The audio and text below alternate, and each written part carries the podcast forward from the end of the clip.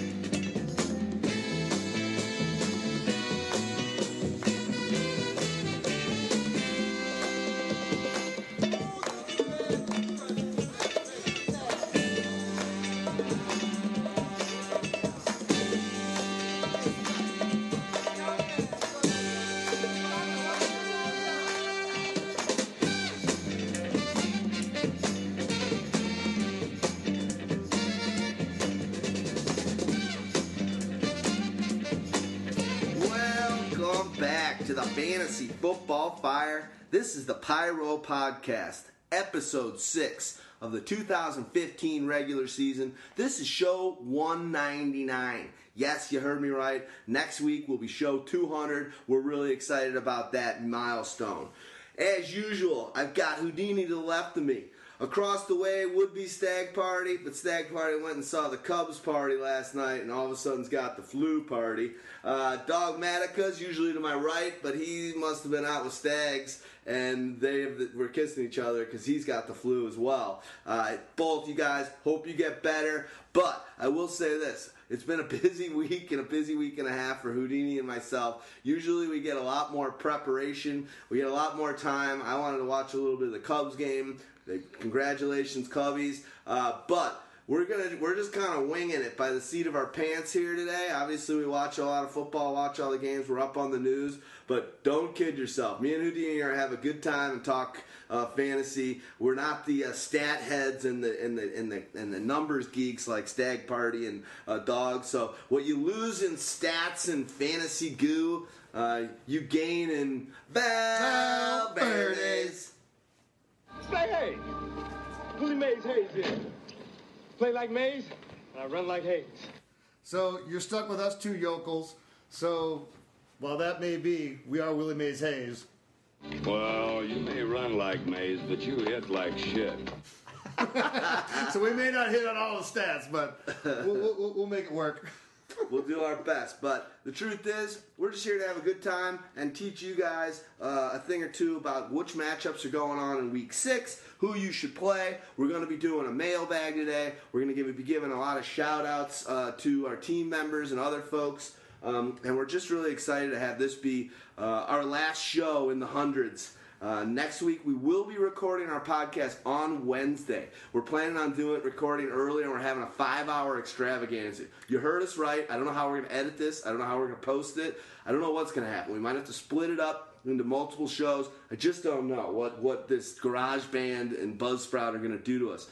But we're gonna have fun. We're gonna be throwing back Valverde's. I'm gonna have shots going for and some other drinks for for Stags. Mr. Powerade is gonna be drink putting them back, and by the end of the show, he's gonna be a little bit inebriated. We're having a party, everyone, and we're, We're fired up. blowing it out for Blowing it out. 200, man. 200. It's a it's a serious feat, and uh, we're really excited and, and proud of that. And for those of you that have been around with us for a super long time, we appreciate that. For those of you that are new, uh, as I said on Twitter before, I promise you we are not quitting anytime soon. Hopefully, we'll we'll get to 10,000, and that'll be our swan song. We'll just cut it. And I did kind of the math. 10 year, 10, 1,000 episodes would be about 15 years. All right. so in 15 years we'll be at 10,000. And if Malcolm Gladwell uh, is right in his outliers claim that t- 10,000 hours or 10,000 of anything makes you an expert, then we will finally have become experts at podcasting for fantasy football. I love it. well, let's do ourselves a favor and get into some of these matchups. Let's talk fantasy. Let's keep ourselves in our sweet spot, um, and uh, let's let's have some fun. So on Thursday night, oh, if you need to be following us, NFL.com schedules week five. We're going from the top down, starting Thursday, ending Monday. Uh, let's get into it. Falcons at Saints. just when the Saints looked like they were about to turn their season around, waboom, walloped. Um, I don't know. Uh, Let's start with the, let's start with the Falcons side, but uh, um, Well, the Falcons side is, is, is kind of distressing right now, right? Because you have uh, Julio Jones, who you could just see him really laboring out there, and that, that hamstring. It scares me that he's going to be uh, potentially playing on the short week. And early indication here, we're on Tuesday. Uh, head coach said, well, he expects him to play. You know, for me, I, I own him, and I'm I'm almost considering benching him because I don't like the short week. It may be one of those things where you say he's going to play, then he's going to go in there and try to be a gamer, and, and then he's going to come out. You know, I'm worried more for him on the season. I would love them to sit him. If I'm an owner, That's what I sit want. the guy on a short week. Your your your, your record is five. You're five and zero.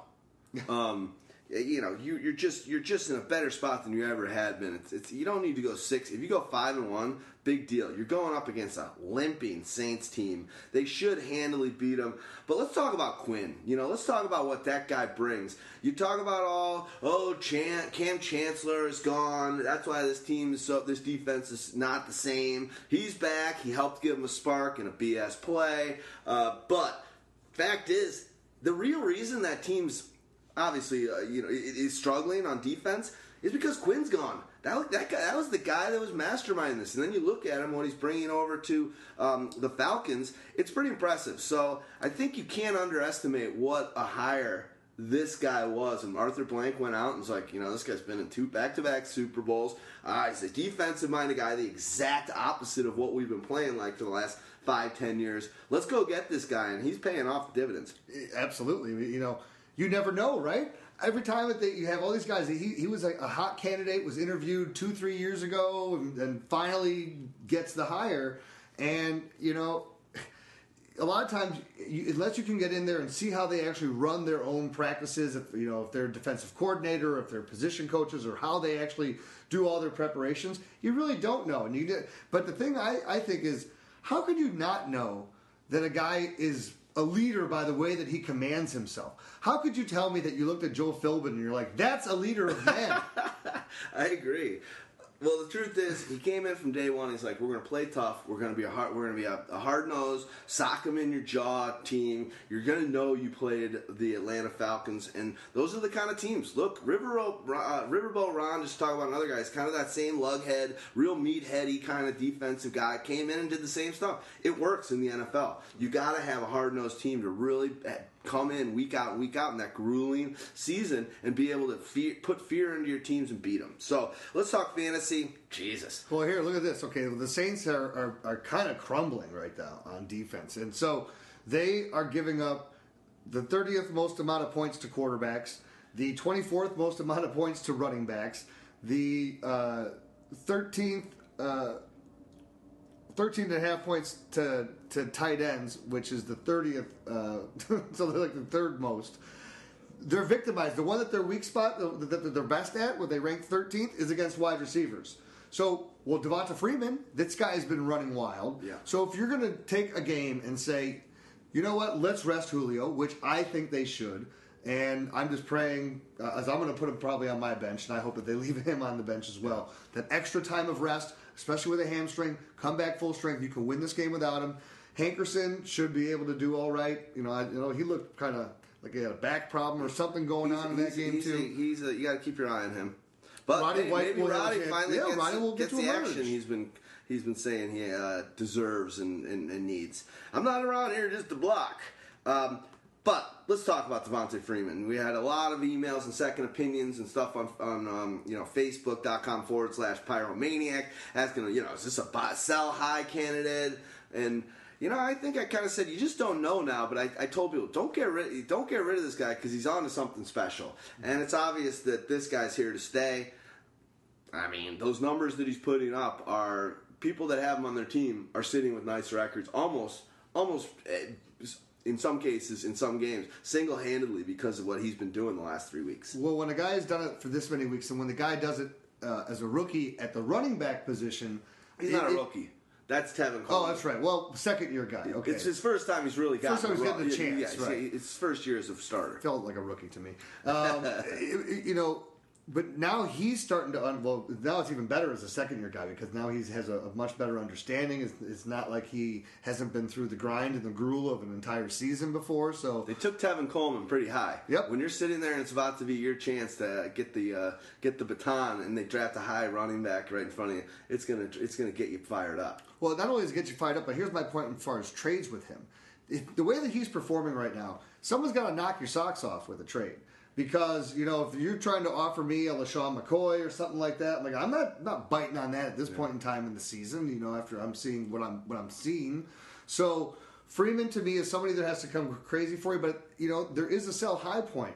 Maybe there's someone who would, would give you like Gronkowski and something for him. You never know, Yeah, you know. And then at that point in time, as long as you have the depth, because ideally you got Devonta Freeman not as your number one, not as your number two, probably not even as your number three or your number four running back when you initially Yeah. drafted. Yeah.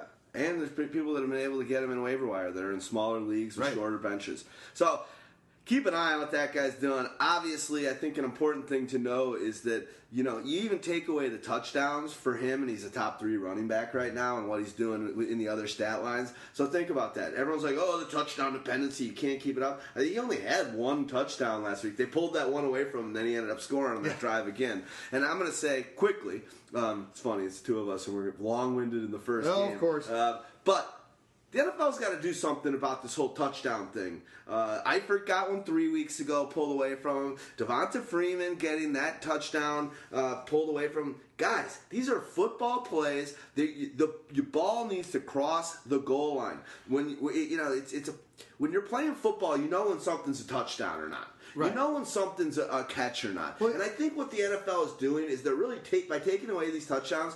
They're playing God and they're they're making their rules and their jurisdiction so much more important than football. We know that that was a touchdown. We know that that one by Eifert was a touchdown a few weeks ago. So why pull it away? It's dumb.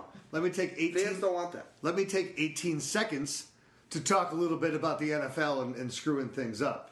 Uh, let 18 seconds run off the Oh, clock in the, got in the got Monday night game uh, at the end of the game. The Monday nights it's been a Dis- nightmare. disaster. But the, the, the thing is with that rule, I, it makes sense only in the case of if the guy's catching the ball in the end zone, then he must catch, put two feet in bounds and control the ball to the end of the thing. If he's in the field of play when he's making the catch of the ball and the guy's turning and making a play, all he has to do is cross the plane with the ball. Absolutely. You know, he's a runner at that point in time when it's, you know it's not it's not controlled to the ground at that point.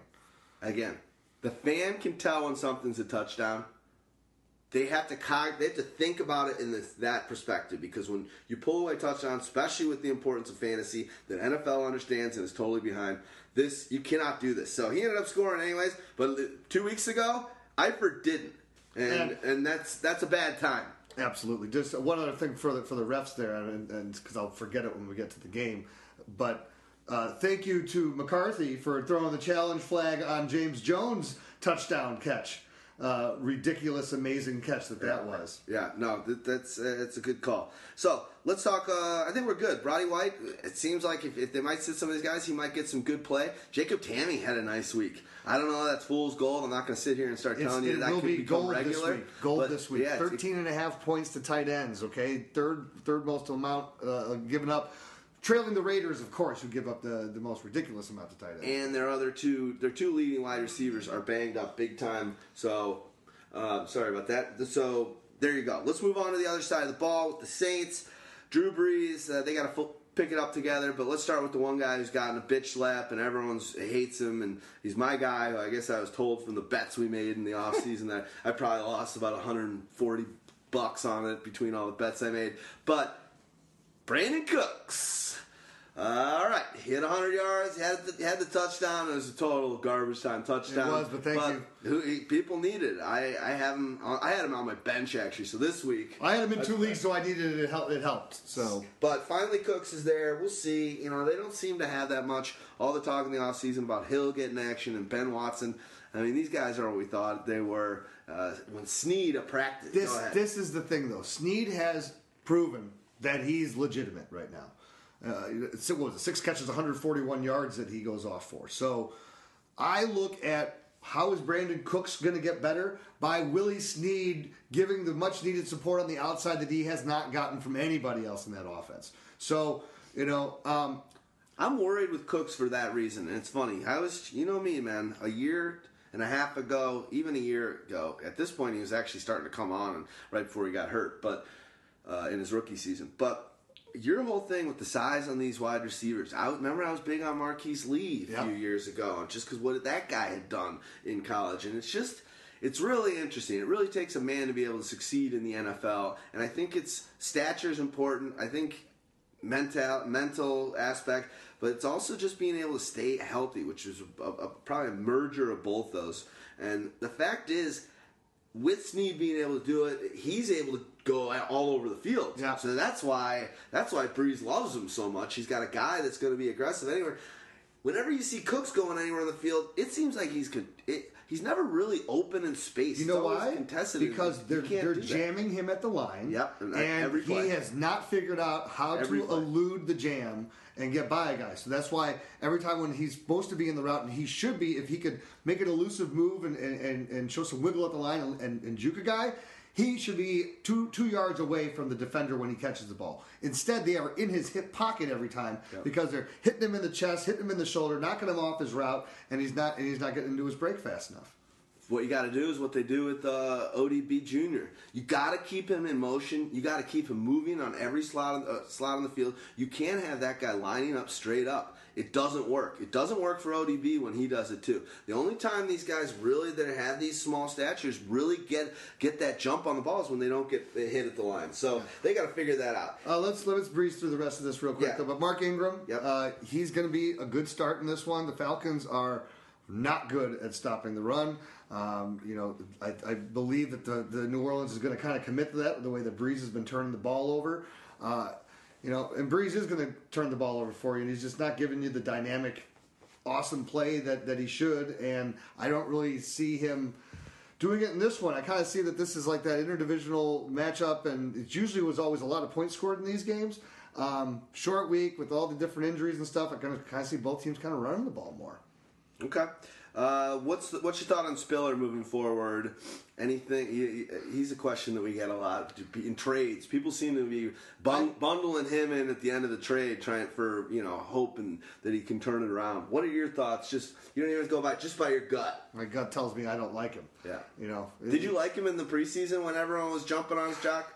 I was like the last one to come to the party, and I was like, and only because I'm like, am I that far off of everybody else? Where it's like you start, I gotta stop second guessing myself in some in some regard because it's like Very important I, I, I'm moving him up like four or five more spots than I probably would have at one point. So I think he crept up to like 26 or something. I think I originally had him bound at like 47, 48, Yeah, something no. like that. We've so. all got to do. We're, we we hold our conviction very well in the pre in the uh, leading up off season when we're doing our tiers, but at the same time, there's no question about it. I'm certain when you're when we're doing our collective tiers and you're entering this in the system, and you're like, dude, I got this guy at 36, and everyone else has got him at 60. You're like this. You know what? If you think that guy's 35, it once the season starts, it all it's like a it's like Scrabble in a little cup. Roll it around because No, it's like the game Trouble with all Yeah, the dice. there you go. the- I love jumble them up. I love that game. All right, well, screw it. Let's move on to the next one. Right, real quick, uh, bye week teams: Yeah. St. Louis Rams, Dallas Cowboys, Oakland Raiders, Tampa Bay Buccaneers.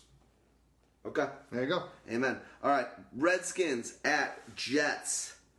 All right, you got uh, Matt Jones is dealing with a little uh, toe injury, I think. Who knows what's going on there? We know that there's an issue there, and it's a good issue for the team. Who finally they actually look like they're serviceable. They got a good defense, and uh, you know Cousins is kind of learning under the fire, and it seems like they're they're, they're they've got a good offense or a good balance there. But for fantasy football, that is a running back by community.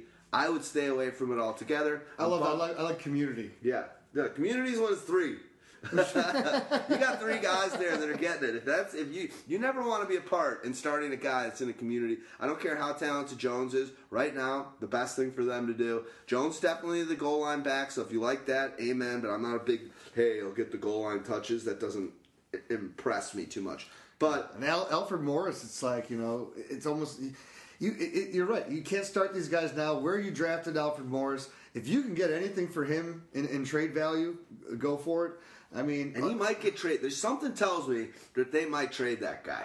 I've been saying that for a few weeks now, but they don't need him. You know what? and They it- don't need him. They're, they're going to let him walk. Get something. It's a it, whatever. Even if they start winning, they're not really expecting anything out of this year. Start getting some he really parts. could get that trade too because if you know the the guy that was all, everyone was talking about was Matt Forte. Well, now the Bears have just won two games in a row, so it's one of those things where it's like oh, it's almost going to be like fool's gold, where now the Bears are going to do well enough that Matt Forte ends up coming off of the trade market, and now then Alfred Morris would become prime target number one for Yeah. contending teams that need a, a help at running back. Yeah, no, it's uh, it, it- it's true. So we'll see. I like the idea if you got a deep bench and you can get him for nothing, stash him away. What if that guy lands on a contender and you're just like, oh, hey, what's going on? Um, How about it's this, though? Before, It's Trumpsville to start any of the community this week. oh yeah, Uh, you know, the Jets, um, pretty good against running backs.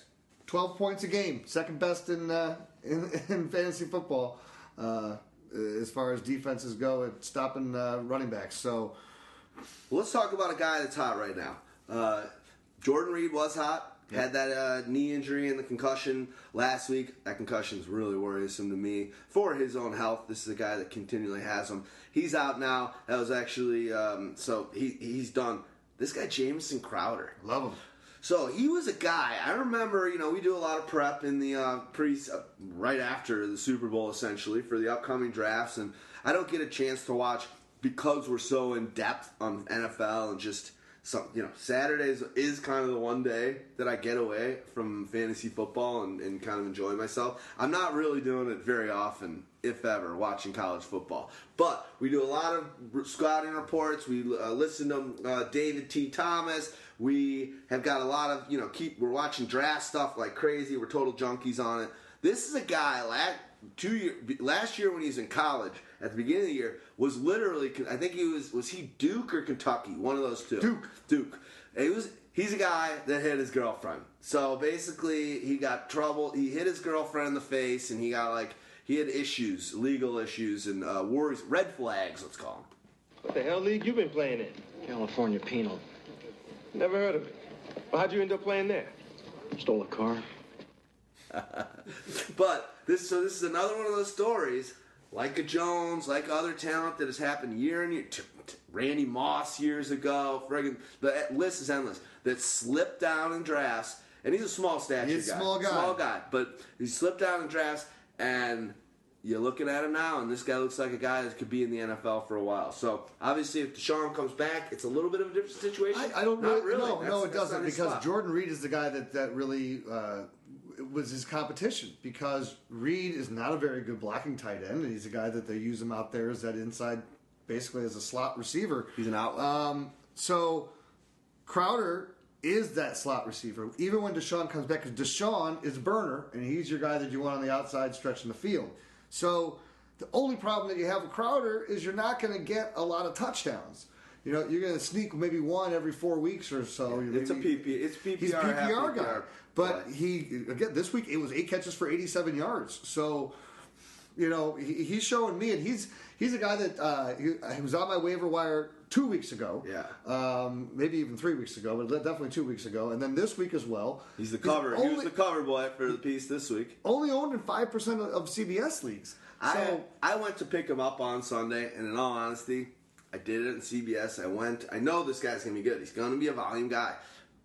Cousins likes to dump it down to this dude, uh, and I just couldn't. There was no one I could drop for him. yeah, that's tough. There was no one I could drop for him. It was literally like, man, I like the upside, but and then I'm looking at my wide receivers. I, I'm getting a lot of points in a couple of my leagues.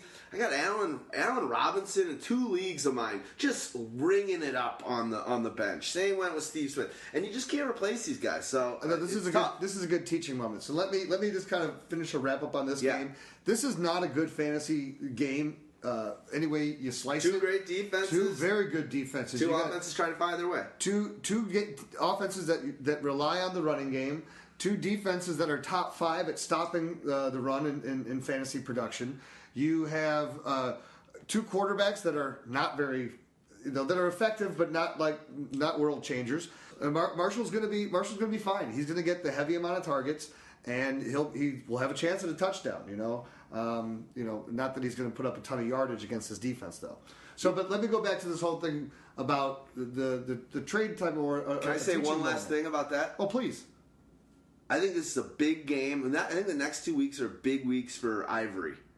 Ivory's the cornerstone of a lot of trades. Uh, He's he's is he like a bona fide stud running back too, or is he kind of marginal and going to bring you? It's kind of that you don't know whether he's going to bring you to the championship and, and, and elevate his game, or whether he's going to kind of slowly go down and you're be like, oh, it was so close, and you're going to kind of like play him, but he's going to not do it. Well, this is a tough matchup for him. I'm. I'm one of these owners. I actually just traded for him. I traded Jimmy Graham for him last week. Um, so he's got the bye week coming into this game, though. So I like that for him. So at least he's fresh. He did have 29 carries in that game in London. So he's a guy that if he can stay healthy, yes, he's an absolute workhorse back. He's a guy that you can count on, you know, to, to, to, to give the ball to. And in a tough matchup like this, this is one where he can still bang out a touchdown, but he's probably not going to get, he's not going to give you the 120 yards, but maybe he gives you 70, 75 yards, you know, through grinding it out and just hard nose running because that's what he does. Love it, love it. Back, back to the back to the quick Oh, yeah, you moment. got a little- Well, no, because you were talking about like, you know I didn't have anyone to drop for these guys that I wanted to pick up, and you know a lot of times people are like, well, you know they they see who we have as like uh, where I put as the top waiver wire pickups, and it's like oh so they're just thinking they got to grab that top guy and re- replace them, you know, replace somebody off the team, and it's like well, not necessarily, you know, it, unless you have dead weight because a lot of times too, you know, that guy he might be good for for a time here or a time there, but I'm concerned because then I grab him, the guy I drop then goes off and and you know has an even better time. So it's like, for example, in a league that I have where we start two defensive players. I will always drop the defensive player and I'll keep my roster guys because those guys are more important. You can always replace a defensive player. So And I think an important thing there is at the same token, okay, you don't have enough room to pick people up. And I was just talking about how Allen Robinson scoring endless points on my bench. Steve Smith was doing the same thing. And I just got better guys in the lineup that I can't, I, I don't feel comfortable at that point. And then you play Steve Smith and he breaks his ribs in the third quarter, blah, blah, blah. But at the end of the day, if you do have that depth, what I like to do big time, and I'm trying to work right now trades for in, in, in, a league across a, a few other owners, and it's like if that guy's not gonna if that guy's gonna be on your bench, it's nice to have depth. But to know what's better is pa- packaging a deal of a, to a team that needs help and getting them, getting them two players that are just scoring points but aren't aren't necessarily the highest tier for you and try and get a guy and get a guy at the position trade two for one trade i would trade right now a, a bunch of players to get that uh, another player that's in the top two tiers at whatever position in return I used to always be uh, of the mindset that I, I want to have depth. I want to have depth. You know what? You want to have the best starting lineup that you had that you can have. And so I recognized that early on in my fantasy uh, career that depth is great. Only if you're going to use that depth to trade to make your starting lineup better. Depth is great. Only if you have a lot of Advil that you want to take afterwards. Because I'm to tell you, those points on your bench Oh, they kill you. with that depth, it's really tough. Especially now in CBS and all these websites send out that snarky, stupid email every Oh, week. right. That auto thing. And Dear Rex was a real putz because he started, oh, there were so many points on his bench that he could have had. It's like, Dude, you have no idea what the format of my league is, so shut the fuck up. Uh, every Oh, well, that was it's like, why would you play Amari Cooper? Because I'm in a rookie league, you d-bag. Oh, there, was going to be. Uh, he he should have played, uh, you know, some great rookie or whatever. I'm like, douchebag, he's on my practice rod squasher. This is a dynasty league. He's not even on my active roster. That's why I think that automatic CBS guy is in the next bitch slap. We got a bitch slap. The, the, the, the guy who writes that. Literally, we'll go to their, their studios too after the piece is out, and we will bitch slap them. There All you right, go. let's go to Cardinals are going to be at the Steelers. You wanna- Bow, Verde. That's all we got. One goddamn hit. You can't say goddamn on the air. Don't worry, nobody's listening anyway. Oh, those were the days, Deanie. It feels nice, I'll say that. We used to literally, and we've said this on podcasts probably recently, but the numbers we used to have when we would do this show back in the day, we'd be like, oh yeah, numbers are up. We got 400 listeners. People would be like, how's the show going? I'm like, yeah, we doubled our, au- we're doubling our audience. You know, Like, we- we, we're up from like 280 to like 450, but we're rounding up. You think about all the a number of minutes that we record in the podcast. We basically almost record a minute for for per audience member. that will be something we have to do for next week's shows. Remember, we counted at 100. We did a count of how many hours our show reached. So for 200, we're going to have to do the math and go count up how many collective total hours through those first 200 or first 199 episodes. How many hours that was. So let's remember to do that for next Wednesday. Man. I'll I'll deal with the, I'll deal with the talent you and the uh, and the hookers and the blow. You deal with the numbers of hours that we did in the podcast. Gee, sounds like a good deal for me. Yeah. well, I'll bring them for all, everyone. I'll, just, I'll just organize it. You organize the hours. You're what? This I, episode 200 might end. It might end the marriage before it even happened. all right, Cardinals. Well, let's start with them. I mean, where do you go? You go. John Brown finally looks, uh, finally put it together. Larry Fitzgerald still doing touchdowns.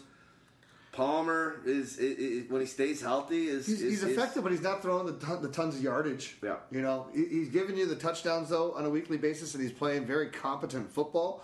Um, but they haven't needed him to throw for the for the major yardage. And, you know, it helps to have a good defense like they have, too. What are your thoughts? I think it was funny the way uh, Johnson's playing well. Both Johnsons, David and Chris, are playing well, and then they gave like Ellington zero balls at all, and then he bust that long one. so, welcome to a committee, just like that's going on over in Washington. Community.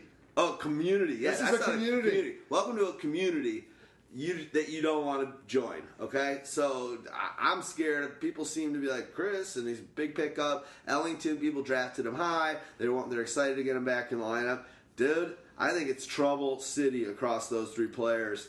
Um, I, I- would stay away. I think it's it's become you. They're they are now the uh, fantasy team, offensive players who are the the guys who you know what you're going to get from them.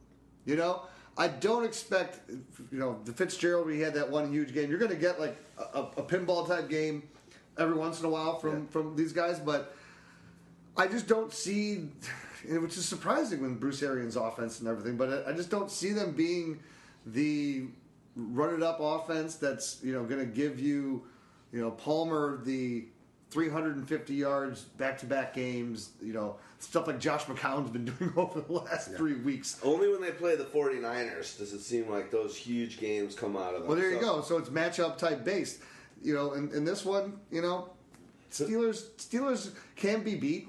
You know, the the, the Chargers were, were able to move the ball on them. Uh, you know, so- what I like, obviously, is Le'Veon Bell. The last you saw it, last play of the game, ballsy play, giving giving the rock to the guy for the win, and saying, "Hey, we're, we either win or lose, and our best player." And they went and got it. You got. I, I like the way Vic. Um, you know, I think he he can hold the fort down until Big Ben. Uh, I don't know about that. Look, he they were so lucky in this game. He completed fifty percent of his passes. Were it not for a seventy-two yard touchdown pass to to Markus Wheaton, you know his day was not very good. Yeah. Uh, he only had that one run at the end of the game where it's like, man, San Diego, you just get your head out of your ass. Yeah. You could have, you could have saved this this game. Um, I don't I don't like Le'Veon Bell's the only person that I like. The Cardinals are really good though. So Yeah. you know, as far as as, as them gonna be able to is Le'Veon Le'Veon's gonna they're gonna give him run the wildcat or the single back set or everything that they're doing with him and, and giving him the ball as much as possible. He needs to score a touchdown this week. And, you know, look how hard pressed they were to move the ball up and down the field against San Diego. Were it not for the fluke interception return for a touchdown and the 72 yard touchdown pass. That's where all their offense came from in that game. Yep. And obviously, two weeks in a row, uh, Antonio Brown has fallen. Yeah. Fallen from a guy that guaranteed 12 to 15 uh, touches and just killing it, number one or two guy every week. With Vic, until Big Ben gets back, sorry, owners, it's pretty much. I'd rather have Allen Robinson. Big Ben says he wants to play this week, uh, but it's really a doubtful and a long shot. But Antonio Brown, yeah, I think it was six targets in the last game. I think three catches, Three catches, for 45, 45 yards. 45 yards. Uh, he he's almost become. You could almost find a better option if you can, you know. But I know you Maybe Martavis Bryant, who just got activated to the roster today. today, right? So you know, but he tweaked his knee last week. So I'm, I, you know what, Martavis is only better if you want to have that boom type guy, like what Markus Wheaton did. Bryant's the guy that can do that more consistently, but. No, I, I, I don't like this offense under Vic. I don't like any of these guys, and I and Le'Veon Bell. This is this is just going to be tough because, oh, and Antonio Brown this week is Patrick Peterson. No, I know. It's it's about as bad as you can get for for put Vic with I Peterson. still think I still think that I, Vic Brown. can't get him the ball, but Brown can get open. I, yeah, I know, but he can't get him the ball. I agree. All All right. right, let's go on. Chiefs at Vikings. Let's just get right to the Chiefs running back situation. Sorry, Jamal, man, we love you. You've been Owners. calling that one, man. Yeah, and I feel bad. I don't feel good to be right, but I got Knile Davis in every league. you know, You but need now, Ch- you need Ch- Yeah, Charcandrick. now what does that mean? Charcandrick West. What does that mean? Who knows? Um, so that's our biggest question on second opinions over the last three days. Um, without without a doubt, is uh, Chandrick West. How does that? How do who's Charcandrick. Sharkandrick, I know. Uh, Shark Kendrick. Sharknado Week. Sharknado. Who, who's going to be the guy? Is it Knile or is it West? Uh, who knows? I don't want to sit here and pretend that I'm a fantasy football Nostradamus. It's anybody's guess. I think it's going to be a lot like what's going on in Denver. I think they're going to figure out a way to get both guys series. Whoever starts out a little hotter, it looks like he's got the mojo that day, is going to get more carries. But it's not going to be, a, you know, it's going to be a lot of community action. It's And not a Thomas Rawls situation. Exactly. So you don't have. We thought it would be initially with Knile, Knile Davis, but he just he didn't do it in the preseason. I'd say he's in the doghouse. He's got very much be in the doghouse. He's absolutely in the doghouse. So, you know, he won't get. He'll get the secondary carries. In order for Knile Davis to overtake Charcandrick, eh, he's going to have to absolutely just dazzle when he gets his opportunities. You know, can't be two and a half yards, three yards here. You need to be busting off seven, eight, nine yard runs.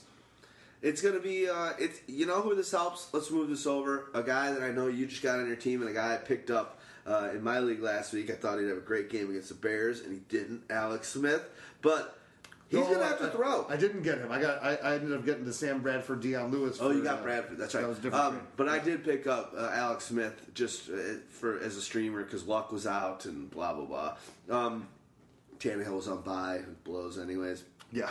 Um, but the fact is, Alex Smith, whether he likes it or not, is going to have to be throwing the ball more. Mal, uh, Ma- Maclin Yeah. and uh, Kelce, And how about how about no that? doubt, are the biggest benefactors of this Jamal uh, Charles. And who was that? Who's that? Is it De'Anthony Thomas, the the the, the speedy? Uh, that guy is fast. Yeah, oh, yeah. And they, so he now has thrown two touchdowns to wide receivers and Yeah. two different wide receivers now Yeah. on the year. Big time. So it's a, it's a new it's a new era for Alex Smith. That guy Thomas is fast, and we'll we'll answer PK Ripper's. Uh, I think it was PK Ripper's question uh, a, li- a little bit later about. Uh, he's he's asked a question about uh, Thomas. That guy is fast. I remember he was- he looked awesome when he was on Oregon. When he would get the ball in his hands, like woo, all right, this guy's impossible to touch. It'll be interesting to see though if they if they trust in him enough to to go to more you know wide spreads and not go with as much of the traditional run type uh, sets that they've been going to, where it's like Maclin and Kelce are basically your only targets in the passing game. So. Um, I think they're gonna they're gonna shake it up. They're gonna realize they're gonna have to do a lot more action, and they're gonna have to change their offense and not be as uh, um, you know Jamal Charles is, is is one of the biggest target guys and highest percentage of any of any offense uh, of any player out there. So And, Min- I, and, I, and, I'm and- and they all got, owners. And they got know? Minnesota, who's coming off of a bye, who you know they have a good secondary as well. Uh, Harrison Smith, one of the best safeties uh, in the game. Um, you know, it, it's a solid defense. It's not an amazing defense, so it'll be interesting. You'll, you'll have opportunities for guys to make plays. So it'll just be a matter of. You know, can Maclin be the guy that is the difference maker with the matchup maker? He might be. Um, and and Kelce, you know, he'll he should be able to to you know do well against their linebackers. Whether it's going to be, I can't imagine they're going to put Greenway in coverage on him. I don't know how that's going to work. So Kelce's not hasn't been uh, he hasn't been all that. no, but he's but he is now Really he's going to have to be with if you're going to have to rely and think about this because if you're not going to have the running game, you're going to need to use Kelce in more of those shorter routes now, or maybe you're going to start getting him peppered with more targets. And he's the guy. Get the ball in his hands and let him break a tackle. Just you know, put him in better routes. He seems to be a little bit of a dumb player to me, though. He makes seems to make mistakes and errors. He's, I see him drop balls. He punches balls. Yeah, he's, hey, there's nothing wrong with that. If you get in a fight, and you got no way out. The guy's got you. You got to punch him in the balls. All right, let's go on to the Vikings. Can uh, based on the power Pyro Power rankings, how are the Vikings against, or uh, I mean, how are the Chiefs against running backs? Well, okay, running backs. That's where they're the best at. Uh oh, I got beat. AP. And well, but not the best. That's the best for them. Yeah. Okay. Okay, they're, they're 14th in the league, giving up 17.6 fantasy points per game to running backs. But where they can be taken advantage of is by quarterbacks and by wide receivers. So, um, and actually, well, their, their best one is tight ends, giving up 5.1 for ninth best in the league. But they are the worst. They give up the most points to quarterbacks at 22.6 points per game, the most points to wide receivers at 36.4 points. Now, to give you an idea, you know, of the separation that that is, 30.4 is the second place team. So that's six points more per game Yeah. than the second worst team in the league that they are allowing to wide receivers. Wow, that's a lot. That's a lot. Um, all right, so what do you think? AP has a nice day. Obviously, you're starting him. AP is going to be still going to be your focal point, and he beats matchups no matter what. He's on a mission. He's coming off of a bye. They've been able to. They're going to be prepared for the for the Kansas City Chiefs. Um, you know, they're they got a, a nice blueprint. You know, seeing how they defended on on Matt Forte uh, this last week, and they did a, a, a, you know a decent job. You know, so look for look for him to, to be able to exploit still. But you know, it's, is it can Teddy Bridgewater make a step here and you know do something in the passing game? That's the question. I don't. I'm never trusting Kyle Rudolph uh, again. Jesus. you know, Charles Johnson. I think is he still going to be out for this game? So, or is, if he's you know, and, and so again, it's just a lot of question marks that you have. You would love, you know, what if you if you if you have a guy that you just really want to play in that wide receivers from the Vikings, it's the matchup to do it. But I don't know that I have a guy that I love. Well, they have that. Uh, they got that the, the rookie that had a big game last week, uh, Stefon Diggs. Diggs, yeah. Diggs. I mean, could he? Considering we we've seen Look, Mike Wallace not do crap again. Right, that's most I mean. overpaid player in the league by far. Uh, and then you've got uh, what's his Cal, uh, Chris Johnson, Charles Johnson. Charles Johnson, excuse me. Yeah. Sucking it up, and then Diggs comes in and has a nice game. So maybe maybe he's gonna make a move. Maybe he's hungrier than these other guys. But but the fact is, again, like we were talking earlier, who are you going to drop to pick up Stefon Diggs? You're not. And unless you're like in a deep, deep 16 team league or something, and you're looking for maybe a flyer to take a chance on. That's what I'm just saying. I look at all the receivers on this team. There's, there's no one that I, I feel confident, comfortable in taking a chance on. Uh, for as good as Teddy Bridgewater looked at the end of last season, he does not look good uh, this year. So you know, hopefully the bye week straightens him out. But it's one of those things. It's a it's a great matchup, and it's unfortunate that I have no confidence in the team. Well, I think he might be one of those quarterbacks that, not that he is right now, but that in his career might be just a better kind of NFL quarterback and get it done uh, than he is. I don't find him to ever be a fantasy football quarterback. He just doesn't have the arm. That guy's arm's noodle. All right, let's go on to the Bengals at the Bills. If that's not Shaquille O'Neal and left, that baby's out of here. Get out of here. You rotten bum! You overpaid weenie! Vile thing! You make my butt sting! I detest you! You're all garbage! All of you! Back up the truck! Back it up! That's what I think of those Minnesota Vikings wide receivers. It's official. Andy Dalton's legit. His career and all the negative energy that people have spewed on him from Cincinnati and beyond, whether it's his hair color, whether it's his goofy smile, whatever it is, his interceptions, untimely, the ways he burned fantasy teams, the guy is having a special season. He defied the odds last week. He, he did it against Seattle. He's now thrown for over 300 yards in his last three games. He's got eight touchdowns and two interceptions. Uh, looks really good. And this week, he's going to stay red hot going up against Buffalo. Uh, the Bills, you, you know, supposed to be this vaunted defense. Was They were the defense last year that was the turnover machine. Rex Ryan's the defensive minded guy. He comes in, and, and, and what's going on here? Because people are throwing on them. You know, they, you know, they just don't look like you expect them to look. You know, the amount of uh, uh, I think they've allowed ten touchdowns to be thrown against them this year. Um, that's a lot of touchdowns.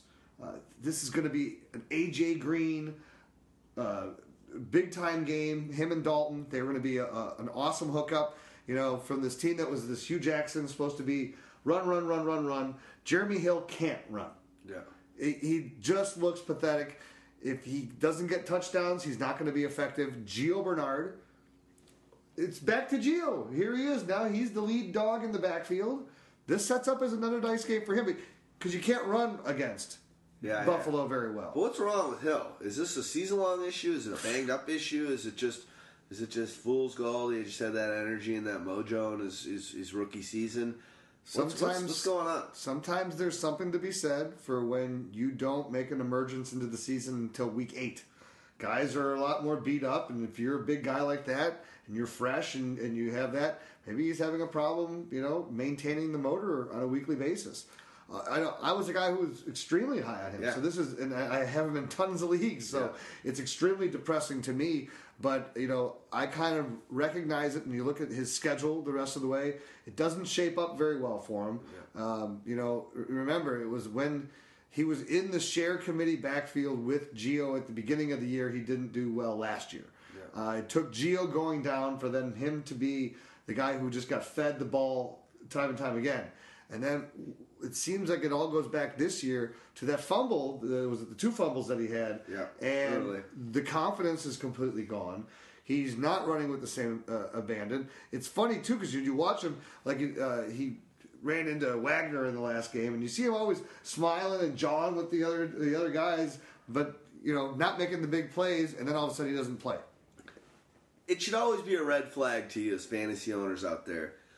If the coaches and the offensive coordinators in the preseason, offseason, leading up to the, the actual year are talking up a player to the gr- degree where you're hearing Hill just has to understand he could be a big time player in this. He just got to have that confidence. You just got to understand that he's elite. You remember all that leading up after the in the camps and everything? All you heard was just people talking about how we he just needs to know he can do. Whenever you got someone that doesn't inherently know that they can do it, you got a guy like AP that said a couple weeks ago, "I could have gone from high school to the pro game." Right.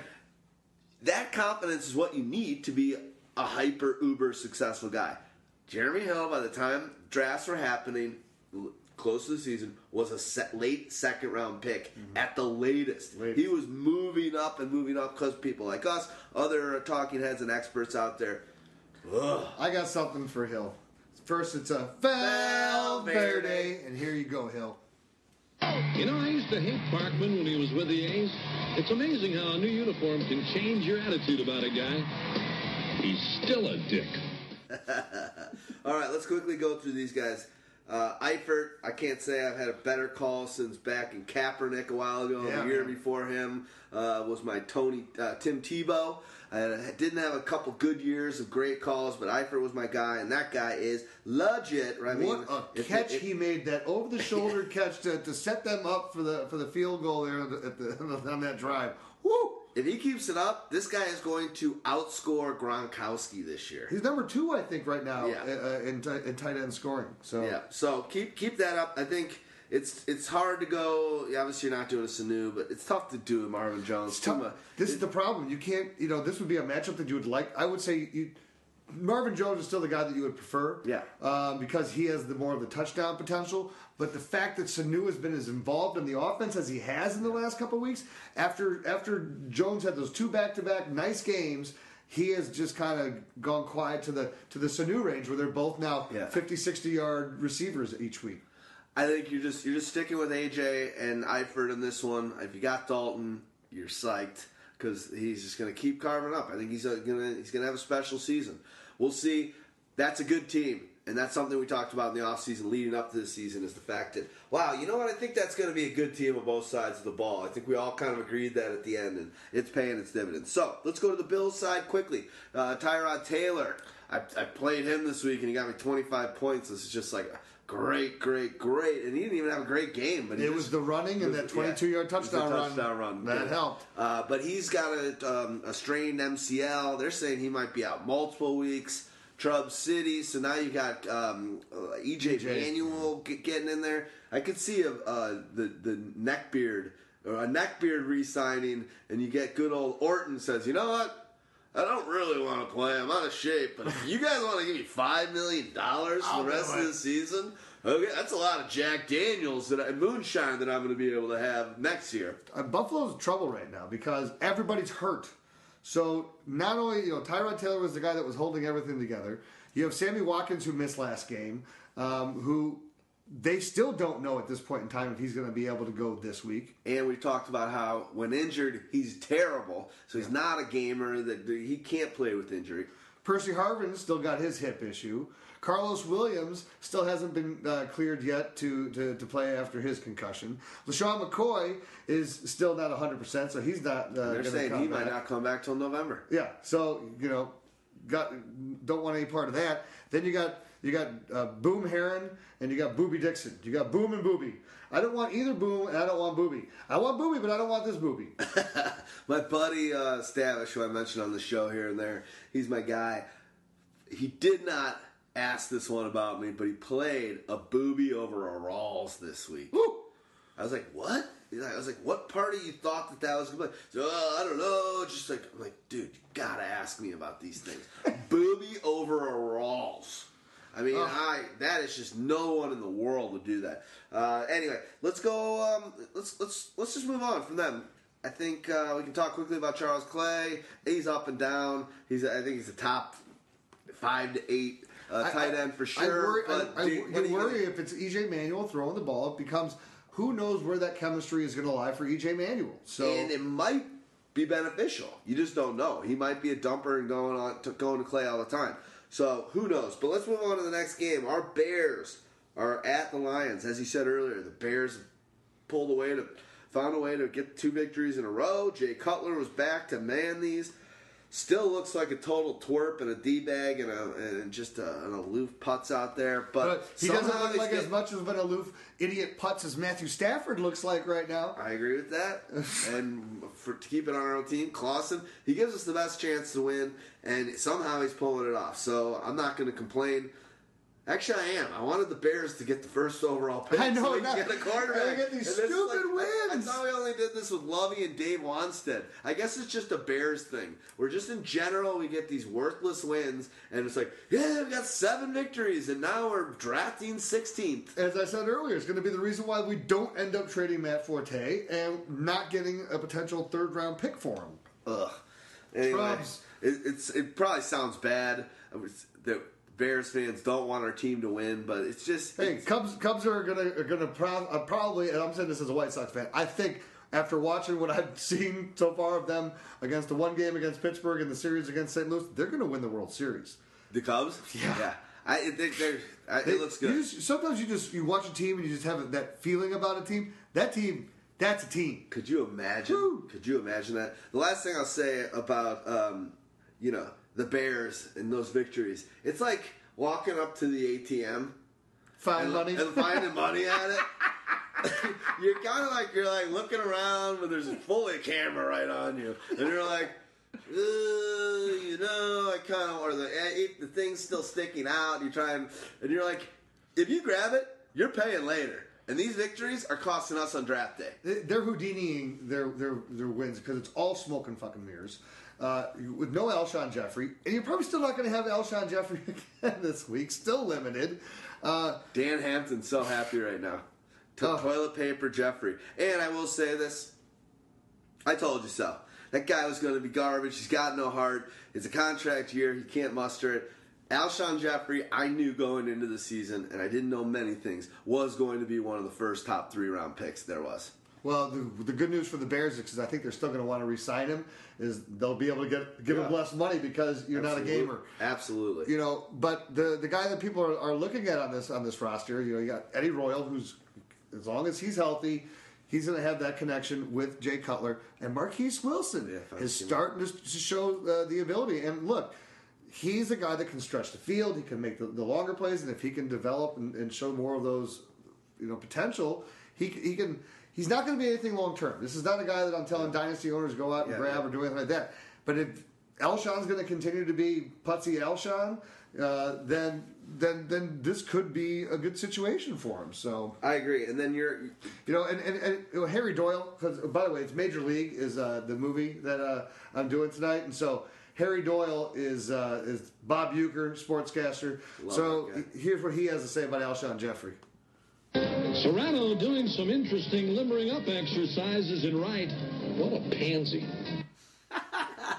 he is a pansy. Well, I'll say, what's the music? Kool and the Gang, Kool and the Gang. and the opening song was "Kool and the Gang." You got a From the, the name of the song, yeah, after their uh, one of the, the title of their album to 1976, and uh, we're gonna close. I can't with- rip on it. Porno for Pyros had an album. The band was Porno for Pyros. the album was Porno for Pyros, and the first, actually, the second song was Porno, Porno for Pyros. Pyros. I'm like Perry, come on, man. Originality, man. What's going on, dude? And when it's good, it's good. yeah. when you got it, flaunt it. Uh, so I'm not playing any of the old standards that you that you that you Good. probably have heard. So there's no no Jungle Boogie, no no Get uh, Down, Get yeah, Down. Yeah, uh, uh, that's that's Jungle Boogie. Okay. Yeah. Uh, get down on it. it is not coming. Get Down out. on It. There you uh, go. Hollywood Swinging is not going to be playing. You're going to get Big Chief Funkum is uh, what we're going to be closing out with. Nice. What are you drinking today, buddy? I'm going to another one of my old standards because uh, I knew it was you and me, and I wasn't going to have time to be putting my beer in the freezer and uh, and and getting it done. So I had to get one that was in the in the fridge at the at the store. And I got Sierra Nevada Pale Ale. And you didn't want the high the high alcohol content that some of your some Well, no, this tri- just means I'm drinking more of them. Okay. Because they only come four in a pack on my high alcohol. Got it, This got is- it. I got to drink more. I get more bloated now because I have to drink six. Let's be honest. Sierra Nevada is good one. Of, it, it- it's it's the it's probably the oldest, along with a handful of others. But it's, it's like the oldest kind uh, craft beer there is. They are owned by InBev, Budweiser now. Too bad, but whatever that happens. Budweiser, Miller. And yeah, now Budweiser today bought Miller and Coors, so it's craft beer against the big beer. It's So a it's uh, community Goliath. backfields and conglomerate beer. exactly. Tonight, I'm actually drinking something for the first time. Uh, I'm a huge Guinness guy. I'm Irish. Uh, my family spent a lot of time in Ireland. I've been to uh, St. James Gates uh, and been to the Guinness Brewery. I'm a Guinness guy. I love that. I'm not a dark beer guy, but I like the drought. They actually have Nitro IPA. It's a Guinness Brewers Project beer. Right now, I'm liking it. Doesn't have that. It doesn't have like a distinct flavor in any way, but I love the fact that it's got that frothy head. This is actually nitro version, so it's giving you that Guinness head on an IPA. I'll take that any day. And what I also like is, and, and I we'll, we'll let it go, is when you crack your Valverdes, it's got that nice kind of like hellish bubble at the end of it, where it's like it's still spewing out like lava out of the top of the volcano there. Let's be honest. When I'm when I'm Valverde and these other beers, these like local brewery beers, there's not nearly the kind of fuzz and, and, and soda in there as the other ones. They're dead. It's like I Yeah. feel like a real loser. So I feel pretty sweet on this one. You ready to rock and roll? This is a Guinness Nitro IPA Valverde. Oh. I don't know how this guy keeps his mind on baseball with- with all the paternity suits and all. I think those are parking tickets. yeah. It's hard. Actually, I've kept my eye on, my mind on baseball more in the last month or two than I ever have. So go Cubbies. Let's. We won't talk about you anymore, but we're proud of you. All right, let's go on up to. You know, you're starting uh, the the Black Unicorn. He's a top five tight end this year, mm-hmm. especially with Cutler. So things are good. You're starting Forte, Starting Forte, Yeah. and let's move on to the Lions. Oh, Is, Bradford. well, is, is Cutler is Cutler a potential spot start in this one? I mean, Detroit is, is allowing 19 points a game to uh, to, to quarterbacks. It's 27th worst in the league. So I think, I think for sure. if you you're know, streaming. it, it, you know, if you're streaming and you're looking you for an got a bye option, you- this is it's not bad. So Agreed. And there's a lot of uh, your backup quarterbacks that could be on your bench that are hurt. So that's a good that's a good call. Lions Stafford is he playing? Uh, it seems like Yeah, they're not going to go to Orlovsky, but how do you go to Orlovsky? oh jeez Louise. Uh, Calvin, I don't know. I thought it was a tough matchup uh, a couple weeks ago, but it just or, or last week that was Peterson. Yeah. Um, I don't know. I, I, I- he looks lumbering. Remember, I was talking about how He he's the tallest guy in the world. Yeah. But remember, I was talking about earlier about the short guys. You got to get him moving, put him in. in you got to do that with him, dude. He just lines up on one side, and it's just hard for a guy that big and getting a little older to make the separation. He's always going to be double covered, Well- double teamed. Uh, it's just he's not going to be being covered by very good cover guys this week. You know, he always tended to struggle against the Bears, but that was because it was always the matchup between him and Peanut Tillman. You know, Charles Tillman's not here anymore, so you know who who were throwing out there at the corners to, to cover him, and and then you're counting on young safeties because Antrel Rolle is out, and you have all these. So it's you, you know you're counting on on uh, famous Amos. And his cookies to, to make stops out there at, at the safety position. so I, oh, yeah, they're good, man. Right? a little dry. A little dry, but Little for, dry. for the little dry cookies, they, they they're very tasty, and it's like once you have one, it's like you got to have at least two or three more. You want to know for all you fatties out here, take it from an expert. If you like um, Cookie Crisp, if you like Cookie Crisp cereal, which I loved it for a bit, but I just can't do it. The milk afterwards is just like it's got. It looks toxic. Chocolate cereal's tough for me. It's just too sweet. Like Cocoa Puffs, I used to love too. but I, I can't do that anymore. It's too much. You look at the milk afterwards. That's how you know. But if you want to do the real deal version, and I'll give you another cereal tip here in a minute. Real deal version: the mini famous Amos's in a bowl Mm. with milk. Whoa, that's natural. Uh, Good thinking. The same one that you do instead of Golden Grahams, you actually put Minute Maid or not Minute Maid, Honey Maid. Put Honey Maid uh, graham crackers in a bowl, and you pour milk over it. You crum- crumble it up. Good times. For What's me, up, for, for, for me, my, my winning combination was like as a kid, I'd get the big bowl out, and my two favorite cereals were Captain Crunch and Frosted Flakes, and mix those two together. I'm telling you, I, I, I love the combination. Well, what I do as an adult is I get out the big bowl and I mix one flavor with another and have a nice little salad. Boom, shakalaka. All right.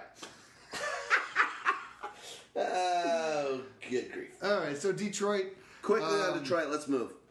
the running back they, they can't run the ball.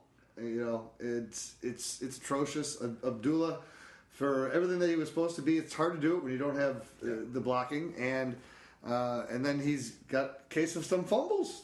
So that's not good. The guy who's ending up becoming the the PPR steal out of here could be Theo Riddick. Riddick's You know, good. this has become the new in vogue role in NFL right now. The Lance Dunbar type role, the Dion Lewis role, the- uh, Shane Vereen. Um, you know, if, if you're doing it right, you can get a lot of catches.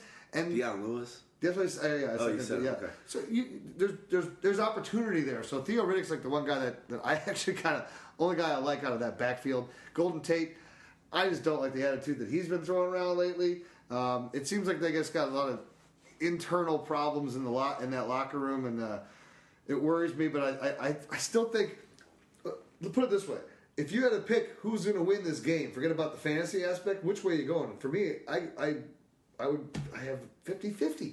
Yeah, I, I, I kind of if it was if it was in Chicago, I'd take the Bears. I think the Lions have to have to win this game. They can't go 0 6 or uh, maybe it's 0 4.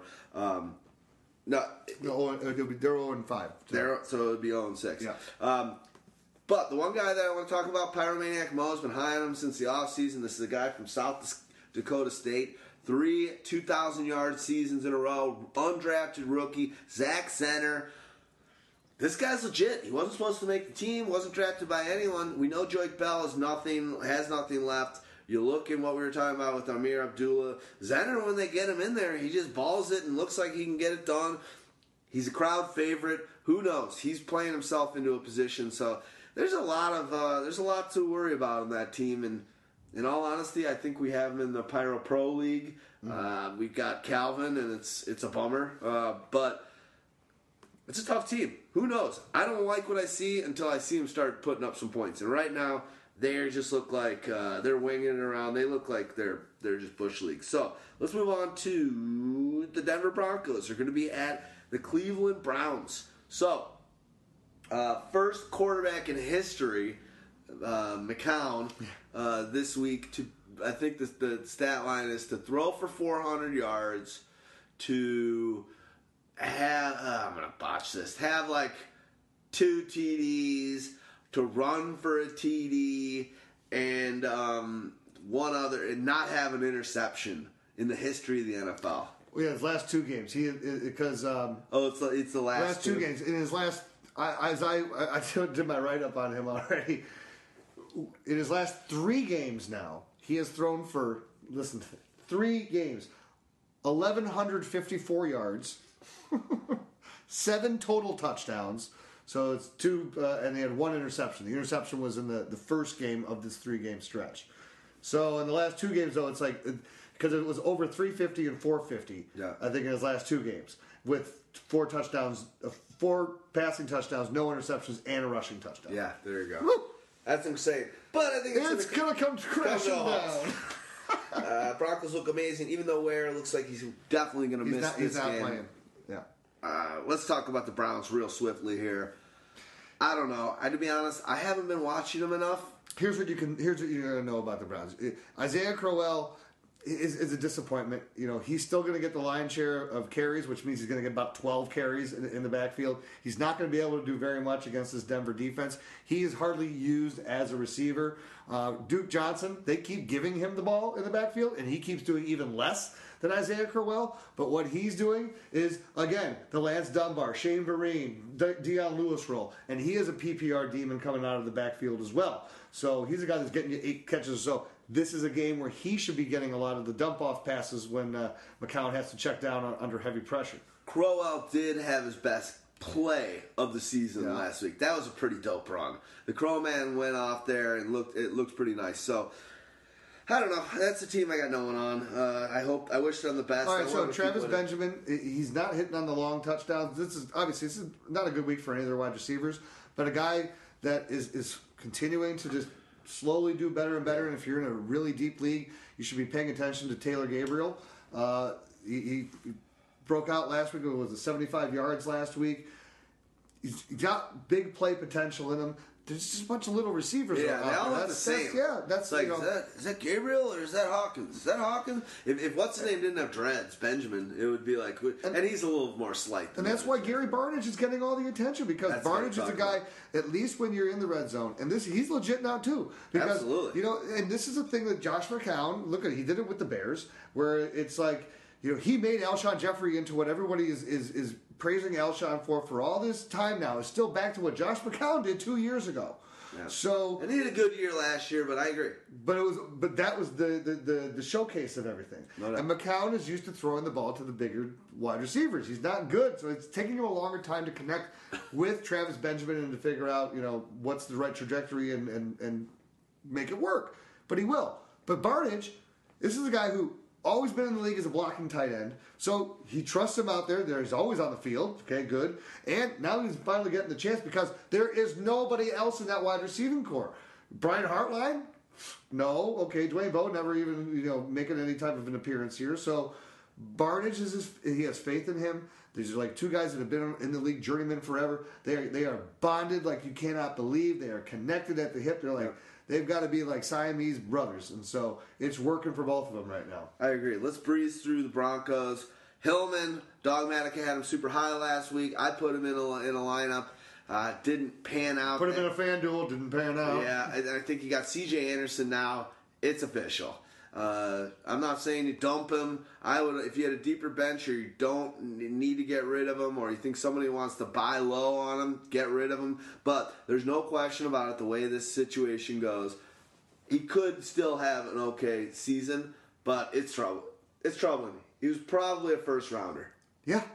Or, And- or early second rounder, and And he, it was a he was a he was a first rounder every draft I had. Let me ask you this, and this is again where And I'm in smaller leagues than you in most right, cases. but this is the thing again where I want to ask of you. It's like everyone still is running after all these running backs, and it's like, look again, every single year, it's all these top running backs suck, and they and they you know Adrian Peterson's paying off. Yeah. Okay. Um, Le'Veon Bell is paying Bell, off. yep. Okay. Eddie Lacy, how's that working out for you? Second overall pick in my oldest league. My Right. the owner of him literally I I, I I have to put the text message group on mute. It's on it's on hold. I can't see it because all it is is him spewing about Eddie Lacy. Right. So, So then you happy. had so then you had Jamaal Charles who was doing fine until he got hurt. Matt Forte who's been doing good too. Now those are the only ones that are good. So they, then Lacy's the, The first day guy was a second rounder in most of those Right, cases. The right. other guys but again, but sure. again, guys that people were running for I'm in the with you. second round. Going, you. I drafted a wide receiver. I, I got to draft a running back. Jeremy Hill, we talked and I'm trying it. to tell you, right? Jeremy Hill, Demarco Murray, um, uh, Arian Foster. You know, well, no, they can't. he count, you late. can't count Arian And I think because he went later. DeMarco DeMarco's going to turn it around. Okay, I mean, like DeMarco. Mark Ingram's been a pleasant surprise, but he still hasn't been like super, super dominating. Where it's Still, like he was a fourth rounder. Right. So, but i but these other running backs that uh, Marshawn Lynch. So, Oh. like you know, this is okay. Look, so Lynch, Hill, um, Lamar Miller, um, all these guys that people were, were, were, were reaching on. I'm sitting here. I, I'm a C.J. Anderson flipping owner with with Julio Jones. It's like, man, if I just didn't draft C.J. Anderson, I could have drafted like another stud wide receiver with that second one, and I still would have had uh, guys who I drafted later in my league who I'm starting right now. Uh, is Giovani Bernard and Danny Woodhead.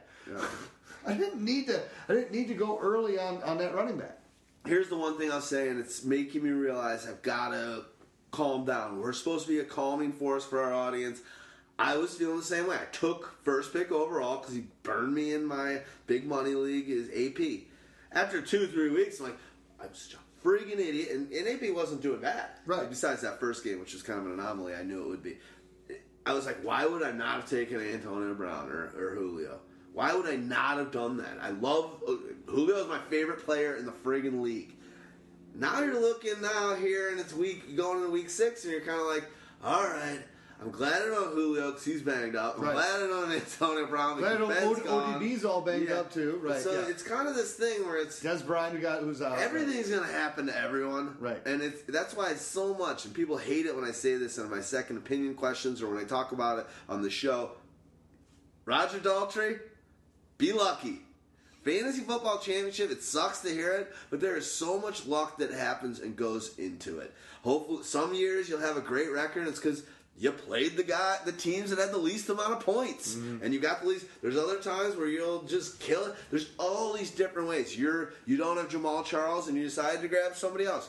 Luck plays a huge part in fantasy football, and embrace that. Mm-hmm. Embrace it. So don't beat yourself up over things. If it's not your season, be like, all right, it wasn't my season. Let's move on. Well, but at the same time too, this is again never give up on the year. Oh, don't give up. Don't give this up. This is the whole thing. Uh, you know, look, I'm, I'm an owner in a league that started out 0 and 2. the luck still could be yours. Where I have Andrew year. Luck, who how good has that been going for me? It was a, this is a dynasty league, so it was an auction format. I spent out of my two hundred dollar budget, I spent sixty two dollars on Dez Bryant. How'd that work out for me? I spent thirty five dollars of my budget on Martavis Bryant. So now the two main guys that I brought in to help out my team are nothing. The guys that I had kept, I had like a bunch of middling backup type wide receivers. I had my John Browns, my Rueben Randles, and and these guys that are just fillers. So, but scouring the waiver wire, pick up an Allen Robinson, um, you know, and uh, oh, I had Mike Evans too, who's been doing nothing. So. Uh, you know, then just made a sneaky trade. That's where I, I got the Dion Lewis and Sam Bradford. So in case you're got some breaking news that you'll probably maybe give us later about Andrew Luck, and I hope that you're wrong, but um, Well, here's what I'll say. When I saw luck on your bitch lap piece, that's the first time ever, right? yes, He was close one time in one segment. I remember Yes. early last year when he had a big first game, right, or something. no, it was never early. It was later in the year last Okay. year. But seeing him on there and just knowing that that's my keeper in my big money league, and I just, it was sixth rounder I spent on him. I was just like, that was the one. There's, there's as right as rain, as, as, as sure as the setting sun. Having Andrew Luck as our sixth round friggin' quarterback is the best thing ever. And as a result, who's who's my second favorite quarterback in the league? Who who are some of my passwords revolved around? Oh, Tom Brady. I got luck. So I'm just sitting there, even in the ninth and tenth round, like I knew he was. We knew he wasn't sitting out any games, but I'm like, ah, just this is where the draft, this is where championships are won. I'm this is where I'm gonna get, and this this is where I got an Eifert and all that good stuff. But didn't take my second favorite guy because I had luck and I had that. I was already gung ho. Just so you know, we go through it too, people. Well, that was like, and, and you say how luck plays into something. So the trade that I had made, I had traded a Cam Newton, who I had as my backup to Luck, who was on a buy, so I needed to get a quarterback. Yeah. Who I had gotten at twelve dollars, and the only reason I got him was it was like eight dollars, and it's like the automated computer was this is a computer auction. It's like going once, going twice. I'm like, he can't go for eight dollars. So I bid up, and then it like went to ten. And like I pushed it to twelve, and then nobody else bid on. him. So I got. I wasn't trying to get Cam Newton. I was just trying to get him up to fifteen bucks or so. But So- it's been a pleasant surprise. so it was a pleasant surprise, and I actually started him, uh, you know, uh, uh, the, you know, two weeks out of the out of the deal. And I had Greg Olsen, but then I also picked up Charles Clay, who's been a very pleasant surprise. So I'm like, okay, I have an opportunity, and my running backs were weak. And I, you know, with, with Isaiah Crowell, Shane Vereen, Jonathan Stewart, this is what I'm rolling out there between two of those three every week. Hospitality. And I- And the Society for Human Resource Management. the Management Society is for Human working Resource for. Management, With 200. NFL Network has just bit my ass. I've closed my schedule.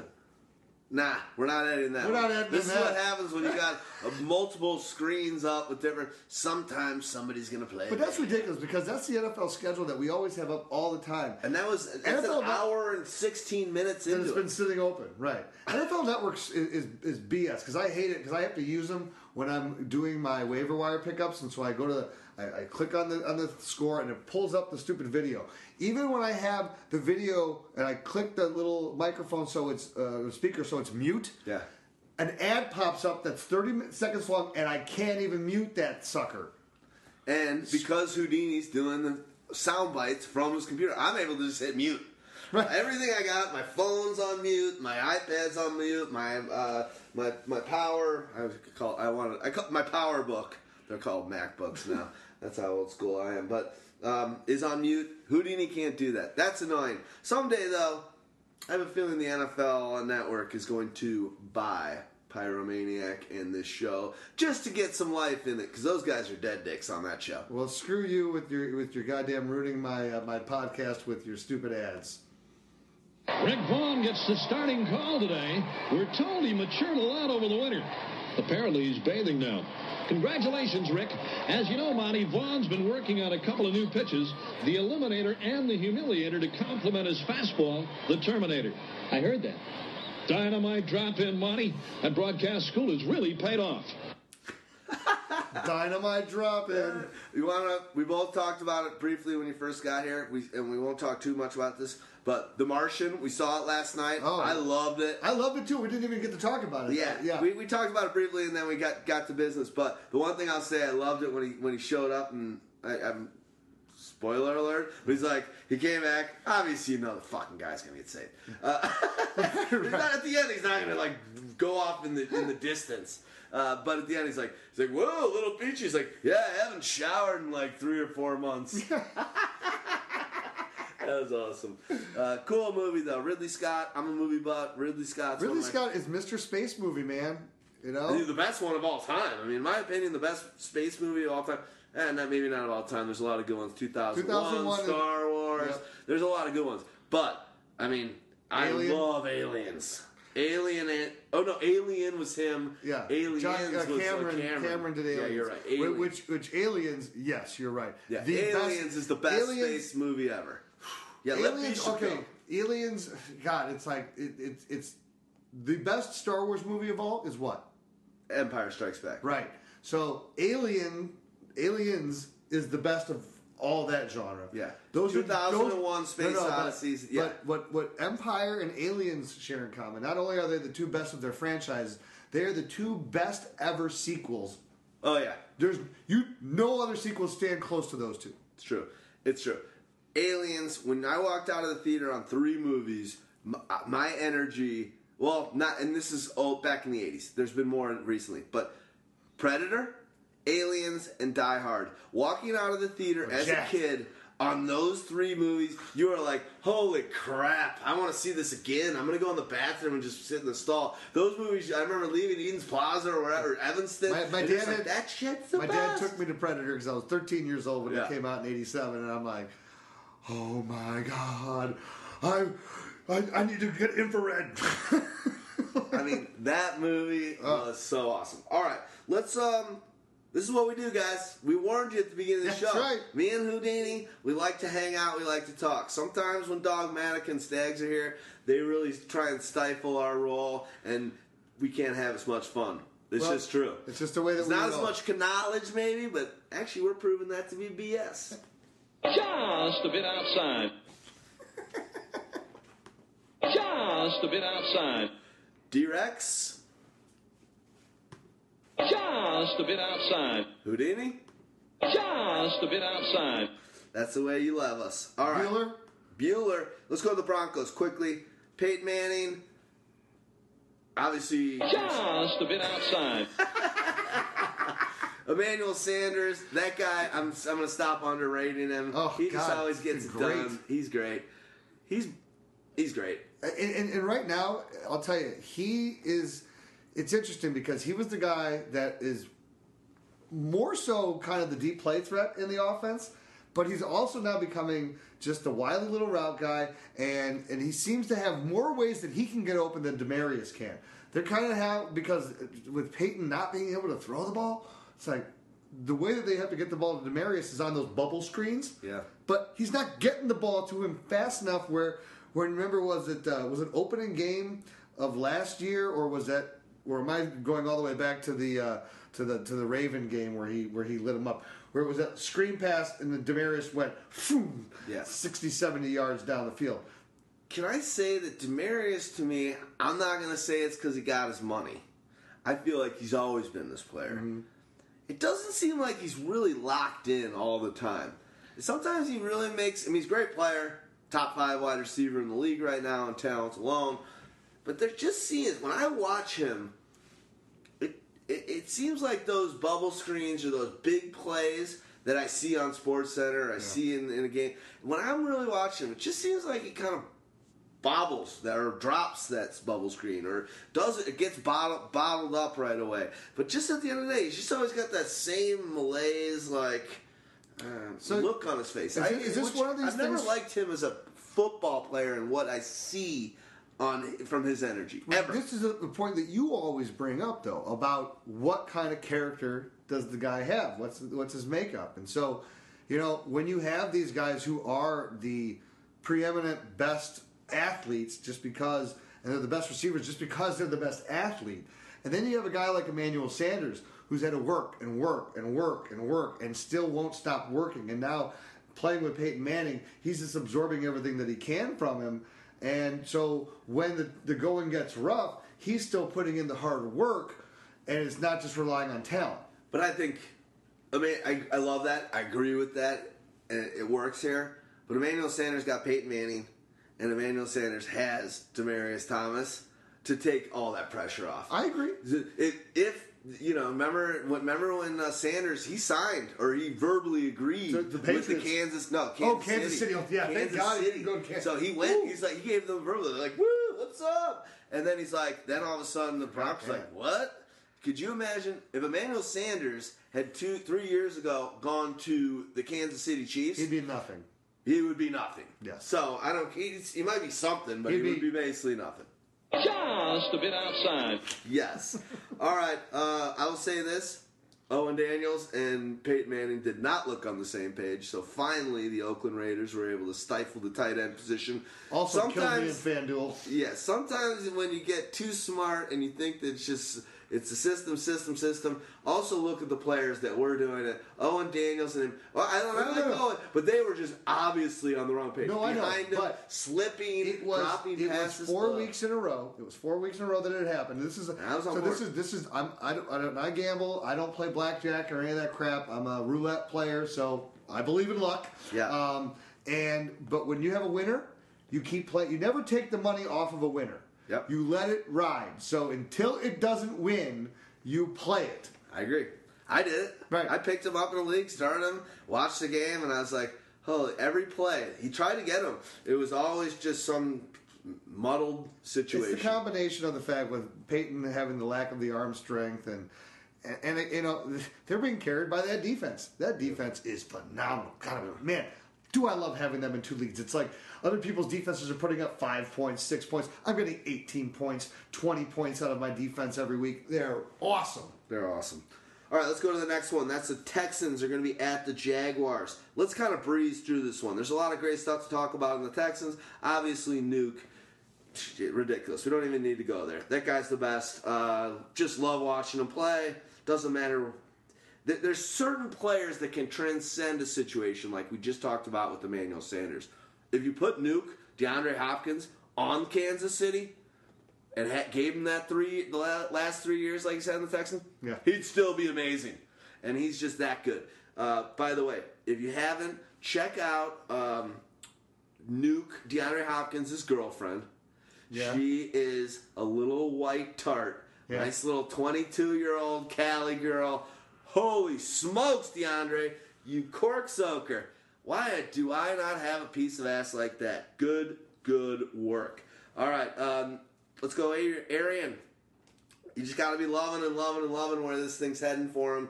Uh, even, uh, even Jaguars are actually good against the run and have a much better defense than people give credit for. But Arian, as long as he keeps on getting more play, he you know he's a top ten play at the position, maybe top five in some weeks. Wait, wait. Until Jackson, he gets Jackson, hurt. Jacksonville's giving up 24.4 points a game on the ground. Wow. Uh, so that's what fifth worst in the league. So Wow. Arian should be okay this game. Good grief! But we all, we've been Remember- talking. We've been talking about that defense. We like their. Their remember some of those points. There was also the the three rushing touchdown game by uh, LeGarrette Blount uh, was in there, but I mean, but they were still running all over him in that game. So um, Maybe that's a little misleading. it could That's be a little bit misleading, but at the that's same time, I still think it's going to be a, a good matchup for him in this one. Absolutely. You got to be loving Arian. Uh, other than that, I don't think you're. Oh, what about Strong coming off those lucky plays? That's, that's the thing. Okay, so you know, Jaelen Strong is a guy that I I put him in my waiver wire piece, and I put him I put him toward the toward the end of the waiver wire piece, and, and the reason is this. So you know, he's gonna be an absolutely a hot ad uh, by people because of the two touchdowns, but. Let's let's dissect it. He had two catches on the game. Great, both were touchdowns. The first one is a hail mary at the end of the half that is completely lucky. It, not like he did anything amazing in his route running or whatever. He was opportunistic and he, he made the play. And then the second one was was a nice catch and run for the touchdown, but he's still not even with those two touchdown catches. He, he wasn't seeing targets in the offense. He wasn't being someone that that is all of a sudden making plays and is ready to assume the role outside and be and be the other receiver. Uh, you know, next to Nuke. Nuke is the guy. So you know, I, I like that he, that he's starting to get it together, but you know, it's just not there yet. My God! Good news, fans. The Indians are showing signs of life for the first time in weeks. As a matter of fact, they appear to be beating the crap out of each other. It looks like Willie Hayes is trying to hit Rick Vaughn. And why not?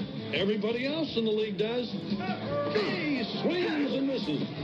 I don't know, Monty. Looks like Vaughn's carrying his left a little low. This could hurt him in the later rounds. And I think it's gonna gonna hurt in the later rounds if you go after Jaelen Strong. So I, I'm just I'm not endorsing it. You know, the guy needs to show me a lot more. You know, you still don't have a completely fluid situation going on there in, in the quarterback situation with uh, with with Houston. So you know that that's where I'm at on that. But I like it a lot better with uh, there's Manning face and then there's uh, uh, Mallett face, and Mallett just looked. Let's be honest. When they announced that Hoyer was the starter week one, Mallett didn't show up to the next practice. He didn't show up the next day. This is not a leader of men. This is the same guy that had a bunch of bullshit attitude problems back when he was at Arkansas or Alabama. Or is he Arkansas or Alabama? One of those two stupid I franchises. think he, know, hate he's both got to be. Arkansas. He's I got hate, I hate both of them. he's got to be a hog. Um, but Hoyer back in the mix for fantasy football for Texas fan, Texan fans in general. This is the better situation for all parties involved. I agree. He's just a he's more of a professional, more of a leader, and he's done it before. All right, let's go on to the other side of the ball, and that's going to be the Jags. Is uh, Bortles? He seems a little banged up. Dog's got him really low this week, and we asked him, like, you know, just to give you a little background. Dog puts his rankings out. We do these write ups, and and we all collectively kind of talk through it. And we're like, when someone's down low, you know, there's a question on our on our project management site, Basecamp and we'll they'll be like, "Hey, why is Bortles so low? He's kind of playing good. He's coming off some nice games and putting up some fantasy points. Is it because of this or this?" And Dog will respond, "Hey, for your write-ups or whatnot, yeah. Until he, you know, I know he's not injured or whatnot. I'm a little scared of him. So just give you a behind the Mm-hmm. behind the scenes kind of situation, but." Overall, Bortles is a guy you can still pick up in a lot of leagues and puts up points. Yeah, but it's like you know, but Cutler's also a guy that you can still pick up in a lot of leagues. So it, it's it's to me, I think I would rather, I, I, I, they're playing from behind a lot, which helps. There's there's absolutely no no doubt about it. But and I like what Allen Robinson's doing, and I like what Allen Hurns is doing. So he's starting to finally get those weapons. Now he's also got. Well, maybe you're right because he's also. Now I'm talking myself into it. He's got. he's got Julius Thomas now, who just came back. Who you know obviously did not do anything all that dramatic in his in his return, but it adds another dimension to the to the offense. And you know, T.J. Yeldon is finally starting to show some signs of life. It's still not been great, but you know, if you can get those defense worrying more about the Allen Robinsons and the Allen Hurns and the Julius Thomases, it should help to open other things up in the running game, and then it should be better for Blake. So, I mean, I think matchup wise, it's one of those things in Houston. That defense is as, as vaunted as it is, they've been abused. It's just not a great overall team. It's tough. You can't be a one-sided defense team, and really, it's hard to do that over a season. So, Yeldon, whatever. Again, he said they're behind a lot. So Yeldon, while he's he's fine, he's he's just never he's never gonna really really wow you. So let's go on to the next game. Uh, last game in the early ones, and that's the Dolphins coming off a bye week. Are going to be at the Titans. Let's breeze through this. All right, why don't you have uh, Valverde. Look at this fucking guy. Yes. And I'm, talking about Dan Campbell. Did you hear now that they were doing tug of wars in practice? Oh, I heard that they were doing the Oklahoma drill. They did the Oklahoma one. drill. Day one with him Yeah, on was but then he- Oklahoma drill. He had them like doing one-on-one things on the side in this one, but they were also doing like team like tug of wars against each other. Wow, I and, like this. Uh, yeah, so he's bringing the fire and the intensity. Uh, We'll, we'll, we're trying to hold everyone accountable, make everyone you know step their game up. But at the same time, when I look at, at Miami right now, how can you feel comfortable about starting any of these guys? Because I don't. You know, they're going against Tennessee. I'll help you breeze through. Tennessee, surprising as they've been, and they shut down Luck. They're shutting down everyone. They're giving up the least amount of yards per game to uh, to quarterbacks. I think it's like 188 yards per game that they're allowing through the air. So when you look at Tannehill and everything that has been not happening in their situation, you can't run the ball really well with L- Lamar Miller. Um, we'll see now if the bye week actually helps out in that regard. But if they're spending all their time doing tug of wars and Oklahoma drills, I don't know how they've been working on zone blocking or anything else. so I'm a little worried about That's that. hilarious. Jarvis Landry has been like the best player, uh, you know, but at the same time, in the offense, the way that they were running it before, they weren't putting him in any type of a situation where he could be successful. Rishard Matthews was doing good. His last game, don't worry about that. He was being covered completely by Revis, but this is not a great matchup either. So I, I say you need to stay away from Miami guys right now, too, because this is a, a team of what's the psyche?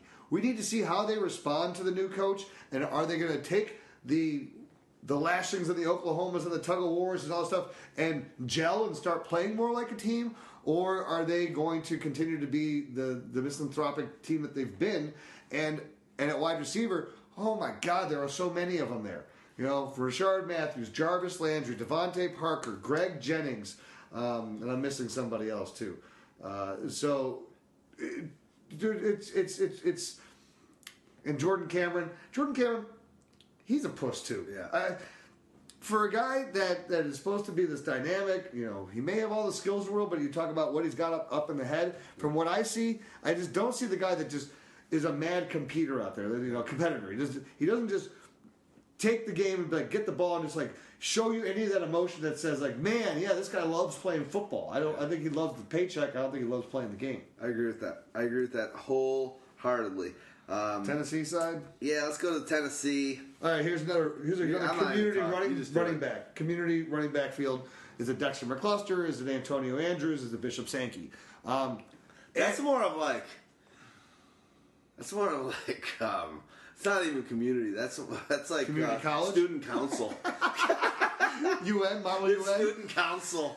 Like, hey, okay, I got elected as student council. How'd you get elected? Nobody else ran. Yes, that I, we can't even call that community. I like it. Whatever. Your community college is good, or what I said. Let's move on. That was like, uh, um, all right. So anyway, the the one guy that, that people are interested in though is Andrews, and you know he got the touchdown last week. He's a big dude, so he's the goal line guy. But it was seven carries for nine yards. That's it. The only encouraging thing you had out of him, he, was, he made it like th- three receptions, was like forty eight yards receiving in the game. How often is that going to happen? That's the thing. It's it's, it's not going to happen enough. So, um, and then Marcus Mariota in this situation against Miami's defense, the way that it's been right now, he might be a nice play. And um, you know, Delanie Walker uh, looks good. I mean, but there's no real dynamic players on either side of the ball here. Well, I think with Wright is is a player that we all like, but it, you, when you play him, he doesn't do dick. Right. I, I'm, I think we're both speaking on on personal experience. When he's in the lineup, he doesn't do dick, and when he's not in the lineup, he has a nice 45 yard touchdown. There's a. I don't know. Is that a helicopter going by? There- be, yeah. I do live pretty close to uh, Sol, uh, not Soldier. I wish Soldier. Um, to Wrigley Field, and with the Cubs winning, as you saw when they won that one team uh, wild card playoff, any victory in a series is basically like winning the uh, championship in the World Series. So it's been pretty crazy. A lot of honking and whatever. So if you're hearing that stuff, I apologize, but I don't apologize for Houdini drinking Bell Verdes. My kind of team, Charlie. It's my kind of team.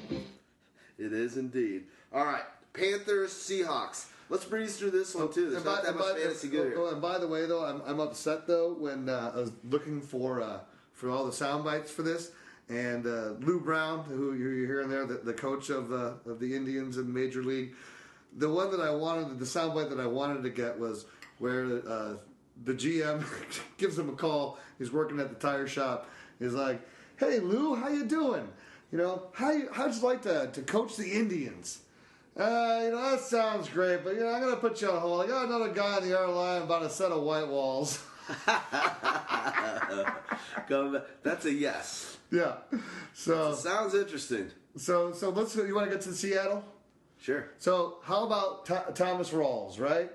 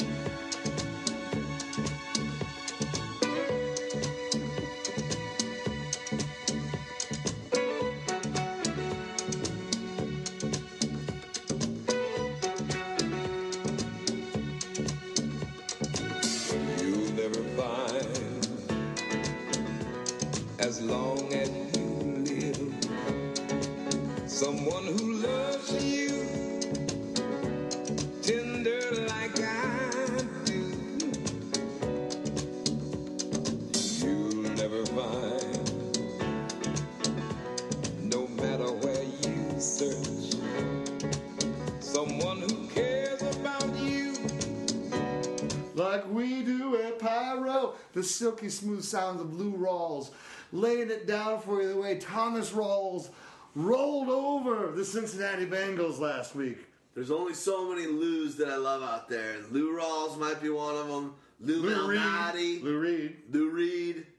Uh, Lou Gehrig. Let's go on. Not the disease though. yeah, not the disease. Good point. oh wait, that's not funny, but it was. Uh, all right, love that.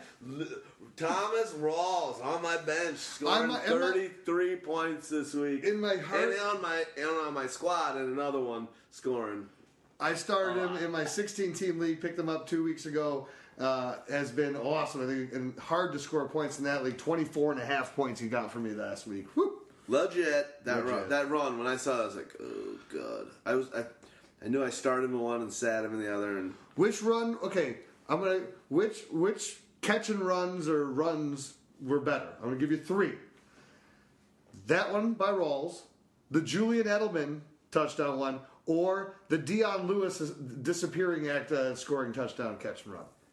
it's the Julian Edelman. I love the Dion, just pure space and just you know being able to juke in a box like that. But that Edelman, when you got Lee missing tackles, when you, I mean, there was literally you show at the beginning of that play, there are six guys behind him, and I will say this: that play made me lose the week. I played Really? against, I played against Tom Brady. I was watching it firsthand. I was like. How do you not stop that? That play single. Well, both. Then the, the Lewis didn't help either. But that the distance in a long touchdown league. That Edelman. All you got to do is just tackle him right there, and I win the week. Personally, I think we got hosed on that call. I got hosed. I got hosed. But I've hosed the hose too. So it's all good. Alrighty then. Seahawks, quickly, let's talk about it. Russell Wilson at this point, it's it's Nothing special. He I sat him this week for Tyrod Taylor. Thank God. Twenty five points versus twelve. He just it can't be it's not the Russell Wilson of old. No. And wanna know why it is? Because they've got to try and get it to Jimmy. That's it. They've got to try and get it. They've got to change who they are, and it's so funny. Well, but they they went back to it and they went back to who they really were before, where it was Russell Wilson was not a top tier fantasy quarterback. It was, and th- this is where it's like when we were talking about, you know, who are the guys that you want to pick up. I'm a believer now that you know, in Rawls, if he's available in leagues, you should grab him. You, if you own Lynch, you have to own him. But if you don't, He's gone. he, uh, he was still in the waivers, and I think it was like forty percent leagues. He's going to be gone after this week. Yeah. But I still think it's, if you have a higher priority and you can have a chance to get him in your league, I still think you do because I'm not sold that Lynch hasn't had the wheels just come off, Yeah. and when he comes back. They're not just going to say, you know what, we're not giving you as many carries anyway, and I think he's going to be ineffective at some point in time. And they've just been holding on to him while the contracts because they haven't had anyone. Christine Michael didn't step up. They, you know, they couldn't. They've been waiting to get that next person in. And if Rawls could do that on the road, that's the other thing. On the road at Cincinnati, who's an undefeated team and has been playing very good defense, and he made them look silly on their on their defensive front. They obviously knew they had something special there. They got rid of, uh, you know, they got rid of Jackson and they got rid of the, uh, the Turbin. Well, no, Jackson, Fred Jackson still there. I mean, they they brought, Brought Fred in Fred Jackson. Jackson, sorry. right, They got rid of Turbin and they brought in Jackson, who was just a buddy of of, Of Lynch, Marshawn's. right. Uh, so they knew they had something going on, and they got rid of Christine Michael, as you Yeah, said. right. So here's the one thing I'll say: Russell Wilson. Everyone's always talking about. You look at the year-end season. This is maybe another lesson thing, and it depends on what you want. But at the quarterback, I want explosion, and I want someone that's going to go up. Russell Wilson is a guy that becomes top five and has these great seasons because he chips away at it throughout the season. Uh, that he chips away throughout the entire season, and his 16 points times you know 16 gets him into the top five quarterbacks, gets him in the top seven. I mean, he's been top five, top seven for the every year. Here's for the amazing thing. He that's the way he gets. He's a slow plotter at the position. That does not help most teams unless you got dynamic stuff going on in other spots. He's not a great fantasy quarterback week to week. His stats at the end don't paint, paint the right picture. No, and, and again, a lot of the reason why I thought, well, remember all the preseason arguments, I thought that his stat line was going to be, fantasy point wise, going to be about the same. Not the stat line was going to be the same. I figured he was going to lose all those rushing yards, but he was going to be a more effective passer. Yeah. It's amazing how much Jimmy Graham has had no effect on uh, anything that, that they're able to do. Um, it does not help anybody else really in the offense. Wilson never seems like he's dropping back and targeting, locking in on him. Nope. It, it's just kind of. They're not running the just seam patterns and Welcome down to the- the, party, pal. Right. We're not really partying. Jimmy. Graham can be dropped now. Not dropped, traded. He should be traded. Yeah. I, he should be benched almost. uh, You know, I had him in my league, and thank God, thank you, uh, thank you, Tyler Eifert. And the guy kept coming at me with the trades. I go, what Eifert? I go, you can't have Eifert. Do you want Jimmy Graham? Because I'm not trading this guy. You know, it's like realize also this: it's not the name anymore. the name is whatever the name was. It doesn't mean jack. He's not producing. And if you got someone out there who's just dead at tight end and still wants to believe in the name, get what you can for him. I was able to get Chris Ivory for him, steal and a half as far as I'm concerned. So And in, in all honesty, guys, that means this is the third year in a row, two of which were with the New Orleans Saints. This year, obviously, this is the third year in a row where Jimmy Graham is a headache. Three years. He was the best five years ago, four years ago was right up there. He has been kind of difficult. Uh, had his moments uh, And- and three years ago, sometimes, but overall, a real letdown week in and week out. yeah. All right, enough with them. Uh, wide receivers. If you're starting any of those guys, good luck with that. Uh, let's go on. Panthers. I don't know. We're gonna make it quick. Stewart. It seems like people are always trying to trade him. So what do you really expect there? Olsen, you just traded this week. Right. I think well, he's a great expect? player, this, but is, it's, this is tough. Seattle's just tough. coming off of a tough loss again. This game's in Seattle, correct? Yep. So um, the Panthers are have been a team that are are they undefeated still? I think they're undefeated still. Yeah. So you have them 4-0. undefeated. I think they're going to kind of get smacked down a little bit to, to reality here. I, I really have a feeling that Seattle should assert themselves because I think they'll be able to shut down Jonathan Stewart in the running game. You're going to they're they're not going to be able to have success with Greg Olsen this week. Um, you know, when I when I when I look at at, at Seattle at, at the tight end position, they're well, actually the Seahawks have been bad. I take that back. They have given up 11.3 points per game to tight ends, 28th, so fifth worst in the league. yeah. Wow. Okay, so maybe this is a Greg Olsen week, but I, they, they are locking down the wide receivers. They're only the third, uh, holding them to the third least amount of points at 15.6. So obviously, this is a week that uh, you're maybe get a, a, a lucky shot to, to Ginn or to Philly Brown, but don't count on it. You're going to get shut down in the running game, and you're going to get a lot of targets for Greg Olsen. Well, the one thing to think about with these teams, uh, Kuechly, Kuechly's back. Yep.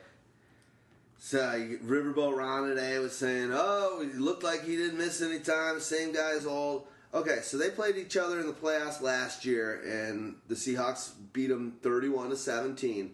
Listen to the last two years, uh, including last year's season, they played in October, and the se- previous season of that, they opened up the season in 2013. Right. Listen to these scores. And this is something to think about when it comes to fantasy. I don't know what the Vegas line on this game is or over under on how many points to score, but last year, October 26th, it was the Seahawks won 13 to 9. Okay, so that's last year's game, uh, regular season game between the two. And then two years ago in 2013, the opening game, the Seahawks won 12 to 7. 12 7. I remember it was a low scoring game. I 12 remember- yeah. 7. So I don't know what sh- has changed with these two teams, but they're defensive minded. It could be another one of those battles. I'm going to tell you right now. When it's 13 to 9 and 12 to 7, there's not that many fantasy points being delivered in that game. You know what you're also For saying? two teams. I don't know what the what the Vegas number is out of, but bet the under. Bet the under.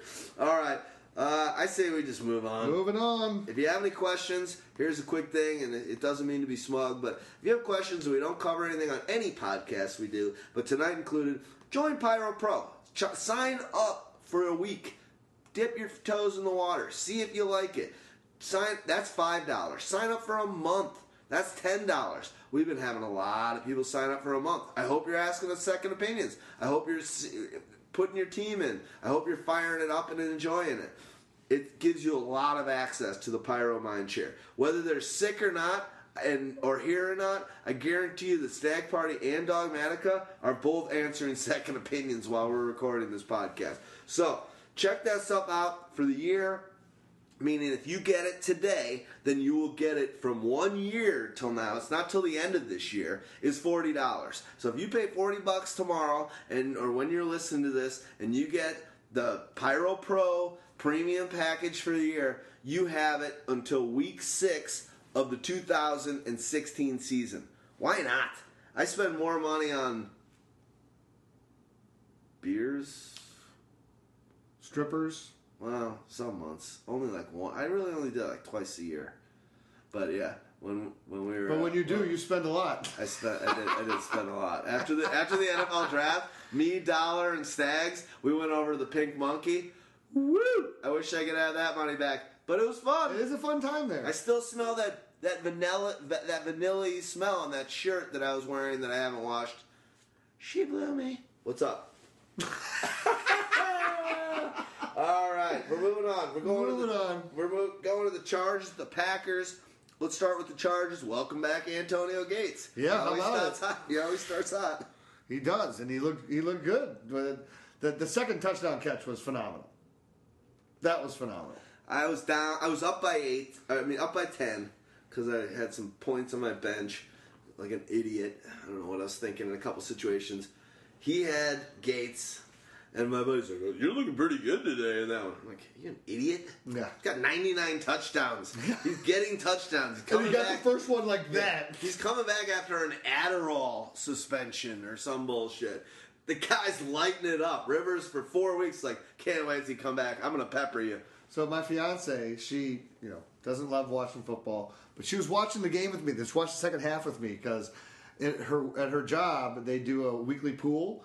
Everyone, it's like a buck a sheet. Yeah. And it's a big company, so and they have bonus weeks and things like this was just a normal week. So we were down to the, the we were it was us and two other people. Uh, of course, it was my sheet. Smart woman. Hey, hey, I, I do. I did a system, so I we had we were the only one that had San Diego. The other two had Pittsburgh. One had like total points at twenty. The other one had it at forty. And I'm like, I'm texting her like, we're up this, and then she starts watching, and then we get the interception return for the touchdown, and and then she's getting pissed, and I'm like, there's still a lot of time left, and then I got pissed because. San Diego's moving that ball down toward the end. And I'm like, why are they rushing? Why aren't they wasting more time? San Diego's great at milking the clock. You could have got, you could have given them the ball back with one minute left. Instead, and then they let them move all the way down the field. And I'm like, I'm like, we're gonna, I'm like, it's gonna go to overtime. We'll be okay. We're gonna fucking lose. And when Vick had that run, I'm like, you. And then, and she's from uh, uh, Georgia, so Yeah. she, she's like, Mike Vick still. Fuck him. Some people some people want that up. Like, Well, no, fuck this. He, he cost us. time. He cost us 182 dollars. I'm going to Georgia this weekend that we were going to spend on beer out there. hi. Good God.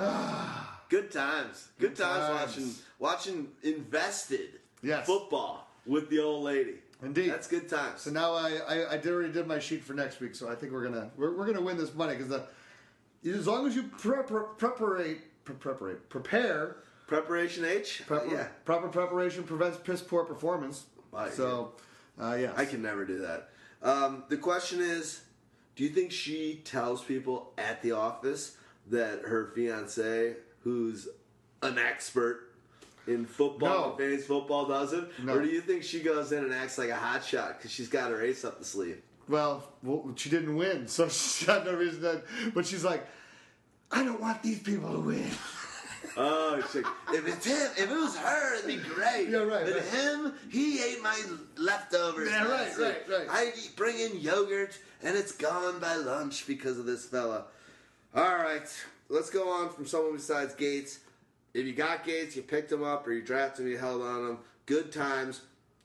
There is something that always happens. He starts hot, tapers off. Enjoy it while you got it. Maybe it's just something where it, it sticks, but I don't know. Um, what else to think on that one? Allen, you're starting him, you're playing him. They're gonna have the Packers. The reason What- why you're what- playing him in, at the wide receiver and any receiver position is, don't you think the Packers at home at Lambeau get off to a hot start? It's not going to be a game where I think Melvin Gordon's doing much. It's going to be a Woodhead game with D- That's where it is. It's Dinkin and Duncan and trying to get to the uh, Dankin and Dinkin. D- uh, Stag's gone. I love that Stag's now. It's like dank, dank. You know he did that first show. He didn't even know what it was. He went home and I was like, "What is dank? Oh, good smelling marijuana." That is dankety dank. But yeah, I, I think Melvin Gordon, he he needs to have. I just don't see it right now for him. I, I don't see in the way that their offense is set up and the way that they that they block that they're not opening gaping holes. So that's why it's Woodhead who's always scoring more fantasy points, being that guy who, when they're having to be in more of the, the passing, and, and everyone knows Philip Rivers loves to be in the shotgun. So it's like, you know, this is not LaDainian Tomlinson uh, type guy that they have back there. Melvin Gordon's good, but he's not nearly that good. Well, Dog had him real high this week, and it was a reason why I was looking. I played against him in one league, and I'm like, oh, brother. And I respect Dog's ranking so much. I mean, he's right now he's sitting amongst experts through five through four weeks at number 30 out of 136 or something uh, experts, or maybe 132. But I respect him altogether, and he, he one of the reasons why he's great is he's not he takes chances. Yeah. He goes out there, and like any of us that are going to be winners in, in fantasy football, he takes chances. He's not just putting the list in a row and doing the, the usual characters. Right. He goes out on a limb on certain players. He had him high this week. Um, I agree with you. I think. I don't think this team makeup is ready for him, and he's not ready for it. And I think now with with them re-signing Rivers and kind of having an awesome repertoire at at receiver, even before Gates came this year, it's been a nice season for him. Yeah. and winging the ball around. I just think it's going to be tough. It's going to be tough, and uh, for for Maybe- Melvin, maybe he Melvin to really deliver. And I think in a game that he has a great game, he's he's never going to explode like Gurley, and that's why we were always I always had Gurley in the top twenty. Yeah. Even when he hadn't come back, it's like Gordon can't catch. All he's trying to do all I kept season moving Gordon down. I kept He's he, trying to prove that he can catch even at the combine, even all off season. He can't do that, and that's the only way that he's really going to succeed with Rivers. and I don't know where I where I finished out with him in my oh here I can I can look up my, my tiers because I know that I had moved um, Melvin Gordon down. I was not sold on him, so he ended up for me. I know at one point we had him pretty high, so I still creeped up higher than I wish he did to twenty fourth. Where am I at? Um, uh, this is just my. Oh, this is sheet. yours. Sorry, I thought you were from the draft No, no, I didn't draft from the draft. So, and I had uh, Todd Gurley, who I initially had higher, but again, all the news at the time when we were coming out with this was that he was probably going to miss five weeks. I only had him three spots lower.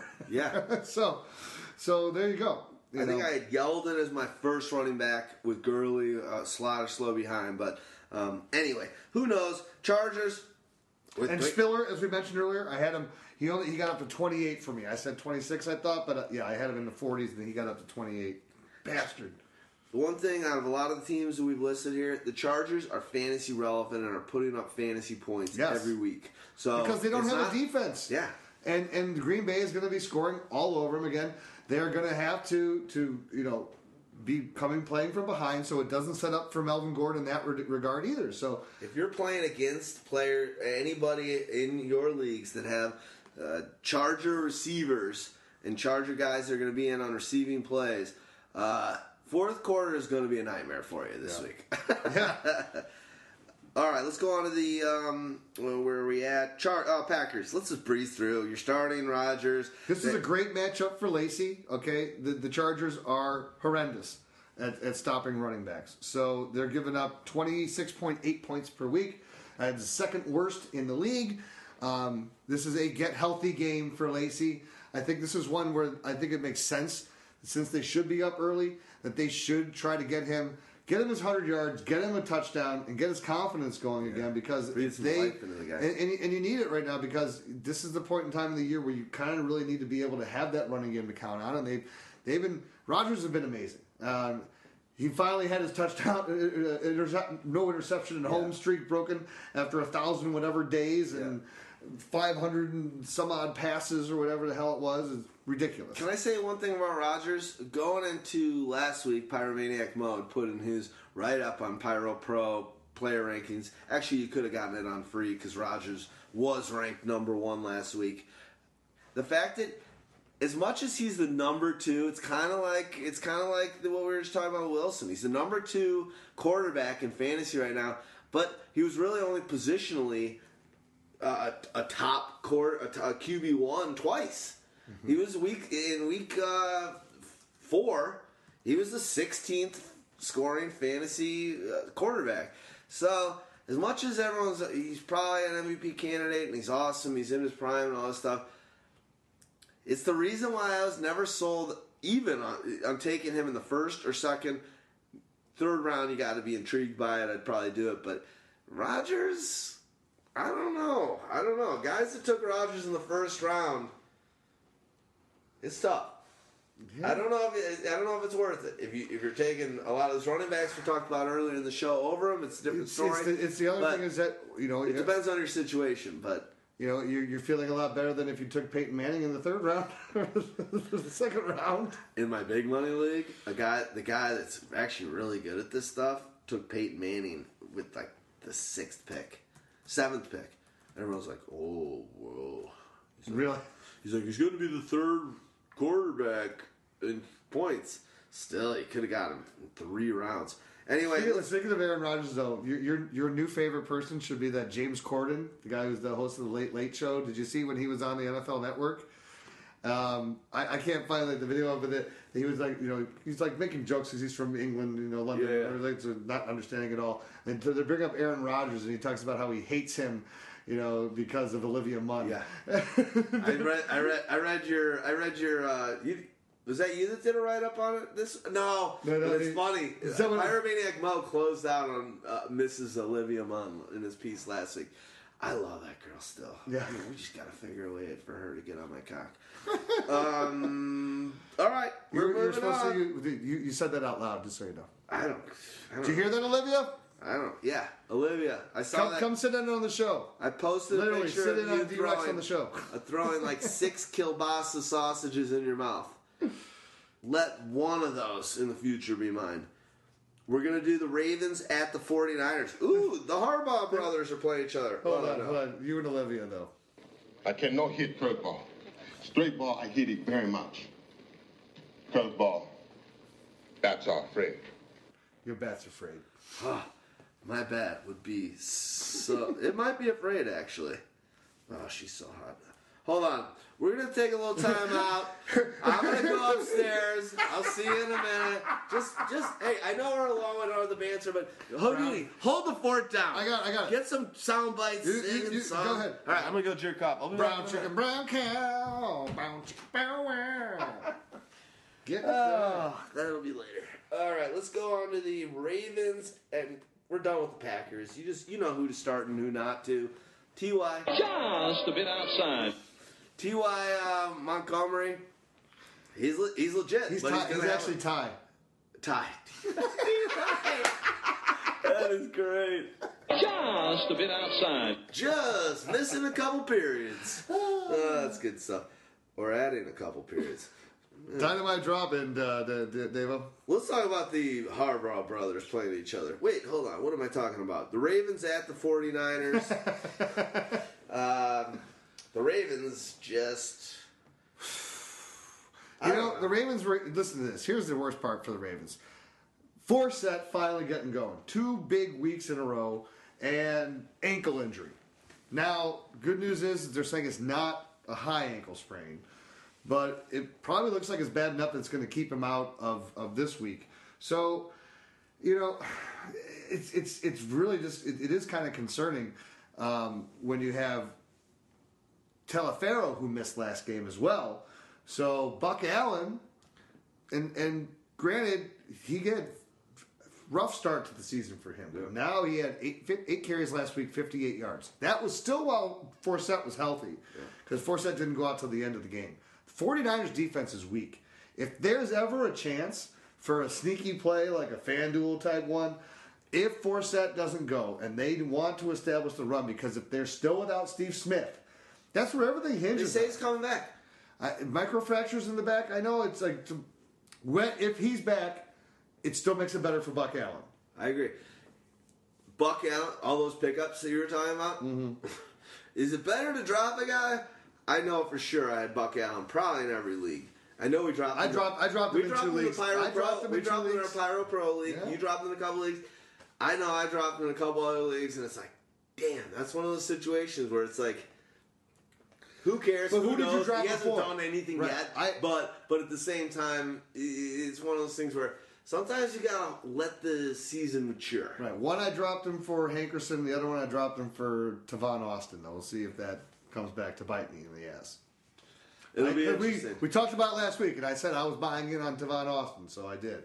Nice, and you got. I got him, and I got him. I got him cheap too. So You want to know what I don't get cheap? Because I buy the most expensive beers ever. Val Oh, Verdes. let's show the nitro.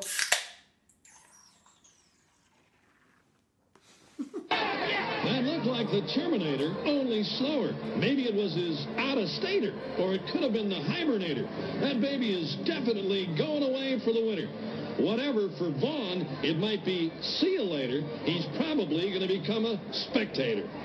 He left out the Germinator. Dirk Nowitzki, NBA in the mix. That's my boy. All right, let's go on to the uh, next giggity. Or do we want to talk about Niners? The, talk Uh, about the Niners?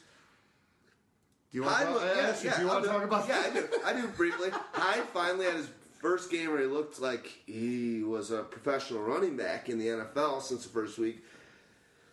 It seems like I actually like the the way the team's moving a, a little bit. Obviously, they ended up losing that game, but baby steps with this team. Mm-hmm. Am I? Do I want? Do I have any players on any of these teams? I've got Bolden, who's been sitting on my bench. He had a nice game this week. I don't know. You just got to kind of stay away from it in general. But I like what I saw. It was a better game out of that team than I had seen the previous four. Yeah.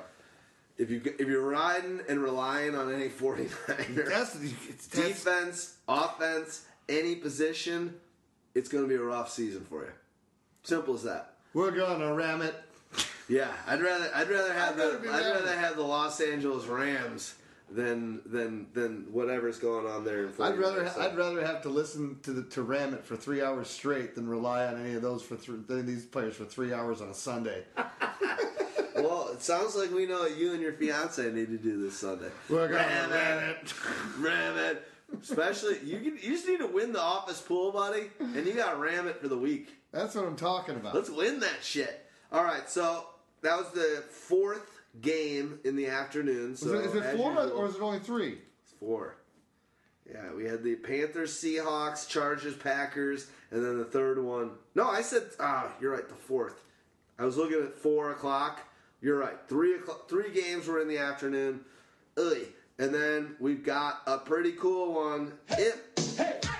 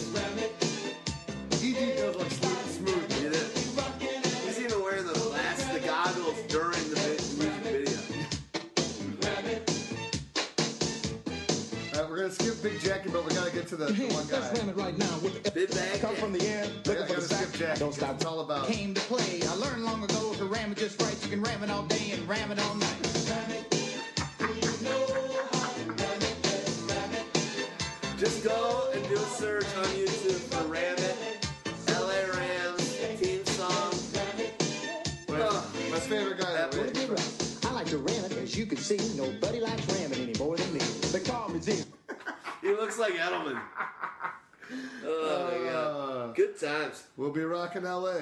The Just ram 80s it. and NFL. Can you dig it? Yes, we can. All right, Saturday night, uh, Sunday night football Sunday. on NBC. The New England Patriots are gonna be in Lucas Oil Stadium playing the Colts.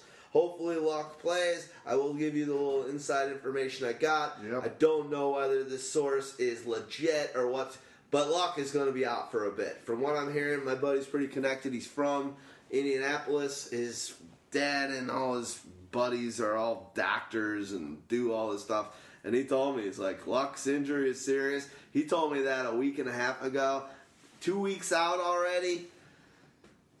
It seems like there's something they're not telling you. I hope I'm wrong. I hope we hear the news in the next day, mm-hmm. next day, that Luck's playing in this game. But if not, I don't know. There's something serious wrong with that uh, shoulder. Well, and it's it's it's never going to be easy either because every time he matches up against Bill Belichick, it's uh, it just seems to be a world of hurt for him fantasy point wise anyway. Yeah. But let, let's let's uh, since we talked quarterback there, let me let's talk Tom Brady. Let's talk about your your boy here. So he was ho hum last week. Only threw for 275 yards and two touchdowns, but he adds you a rushing touchdown. The dude scores points. He is now. he's, he's, he's he's what is it? Uh, note all the touchdowns that he has this year no interceptions. He has not turned the ball over this year throwing an interception. That's remarkable. And this defense that the Colts basically don't have is going to be, and, and again, to me, uh, as as the way that I explained it in my write up, and I think is is the truth of the matter, I really do believe that Tom Brady is on a FU mission uh, against the league for the vendetta of that four game suspension and everything and getting it overturned. And this is a primetime game. This is on national stage. And we saw what they did when they played Jacksonville. They don't take it easy on anybody. And so for me, as I said, What's the team that they did Deflategate against? The That Jets. Oh no, no, that was the Colts. The Colts, right? Uh, hello. I can just see Tom Brady be like, the ball's really filled up. And guess what? For the second time, you know what the score was when they beat in Deflategate? You know the score? 45 to 7. Right. And it was So- it should have been a shutout too. Yeah. And it, and it's going to be one of those things where it's like you're gonna you're gonna look at this. He's this is his middle finger game. This is his screw you NFL, screw you Goodell, screw you all you assholes and everything else. I am going to light up the Colts again, and I am not going to stop. Without the chip on his shoulder from the deflate gate in that situation. The last game, like I said, 45 to 7. The game previous to that, in uh, 2000, a, a year prior. They shut him out, didn't they? No, it was 42 to 20. To twenty. Okay. the, the earlier so that in, twice in in the earlier game in 2014 so that was november 16th 2014 oh that was another playoff game jesus christ 43 the previous playoff game from the 2013 playoffs 43 to 22 so basically with 45 42 and 43 Hold on. Okay, so if they, they, the Colts three game total does match, does go to 49 points. I think that's what uh, New England's going to score in this game. But without these are without the chip on the I know, it's gonna be- it's gonna be a 50 point game. It's going to be a 50 burger. Oh boy, it's going to it's to be nasty. So, get your Patriots in the lineup. This is one can you start Blount? Yes, the hell you can start Blount. He's going to get two rushing touchdowns in this game. Dion Lewis is going to get you a touchdown. He's going to get you uh, combined probably about 135 yards. Edelman scoring a touchdown. Grant scoring a touchdown. This is this is basically the Oprah Winfrey game. We got a touchdown for you. We got a touchdown for you. We got a touchdown for you. Everyone gets a touchdown. I love the way that one of those giveaways uh, on the Oprah shows when they're like, "We're all, we're giving everyone, everyone in the crowd a Pontiac G6." Like literally within two months, Pontiac no longer existed. It comes with a lifetime warranty, factory guaranteed. Oh, there's no more factory. Detroit's in trouble. We've got to. Dr- GMC's got to drop about four of our franchises, and Oprah's been giving away cars from one of them for the last year. oh gosh. Um, all right, I think we're good on that one. What it, you can't really want to start uh, Gore at all because they're going to be down. Yeah. So what are they going to be running the ball? No. If Luck plays, I like this obviously a ton better. If it's Hasselbeck, I'd say it's trouble city for for uh, you know the Colts. Is do I think that uh, Andre Johnson does what he did last week? No. Do you know who's going to do it between Dwayne Allen and Fleener? No. T.Y. Hilton, can I see him getting some points? Absolutely. But who knows? It's kind of problematic. Yeah. You know what? Can I can I make another promo for our 200th show that's Yeah. coming up? Because it, this is this is an extravaganza. It's a bonanza. It's it's good times. We are going to go back and kind of relive some of our older glory days and some fun things. So here's here's a little throwback that some of you may remember that we remember here very fondly.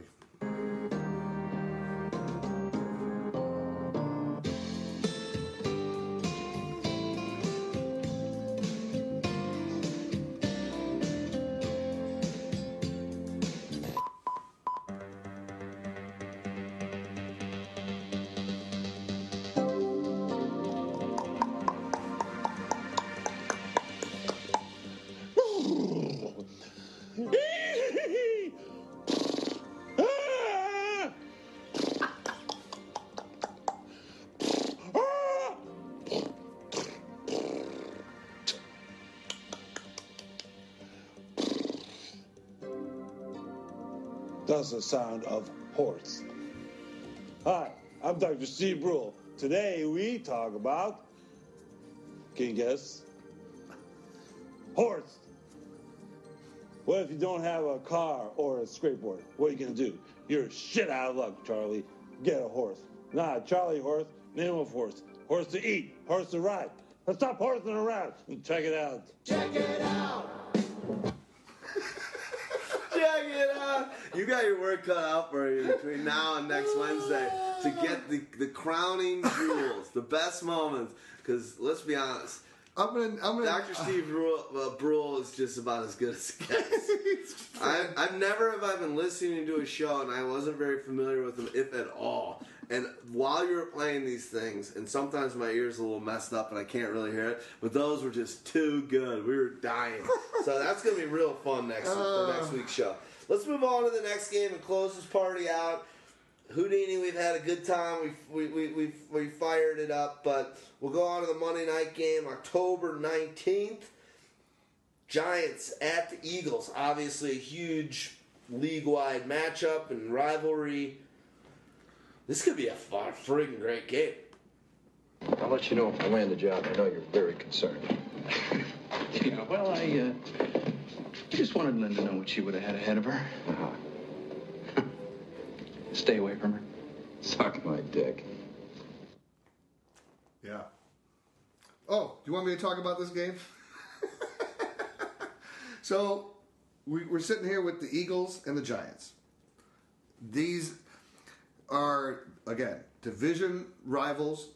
These two teams usually put up a bunch of points when they play against each other. Sam Bradford, wow, did he start out looking horrible at the beginning of last week? Turns it back around, gets the team going. I'm still concerned. I don't know what's going on with the uh, receiving situation. Did you see uh, Agholor go down with an ankle injury? So That's who I started over. Over I started, started Nelson win Agholor? over Nelson Agholor Ah. over literally Eifert, and I I have in that league uh, Travis Kelce. For some reason, I'm like I just feel like he's gonna go off. Yeah, what an you know. idiot. I'm never doing shit like that again. Valverde. See, stop now, Joe Look, I go to you. I stick up for you. You know, help me now. I say, fuck you, Joe I do it myself. That was for you. Thank you. You're welcome. Um, so Agholor looks like he's going to be out. Who's the guy that sneakily don't don't count too much into the touchdown that that, uh, Huffin' that and Huffin had made when when two defenders run into each other? Okay, a, New Orleans Saints are a comedy of errors on their defense, but. Look, Agholor has not been able to do much. Huff did play at Oregon with Chip Kelly, so um, this is this is a situation where he could start to find more of a role. The problem is that they've been playing, you know, he's a slot receiver, and they always want to play Jordan Matthews in the slot. So are they going to move Jordan Matthews now to the outside, which looks like they, they kind of started to do a little bit last week? Um, I don't know how effective that, how much that helps him. So And it seems like Cooper gets a lot of action in, in, in the thick of things. Mm-hmm. It's. I think it all points to this whole offense has got a lot of mouths to feed.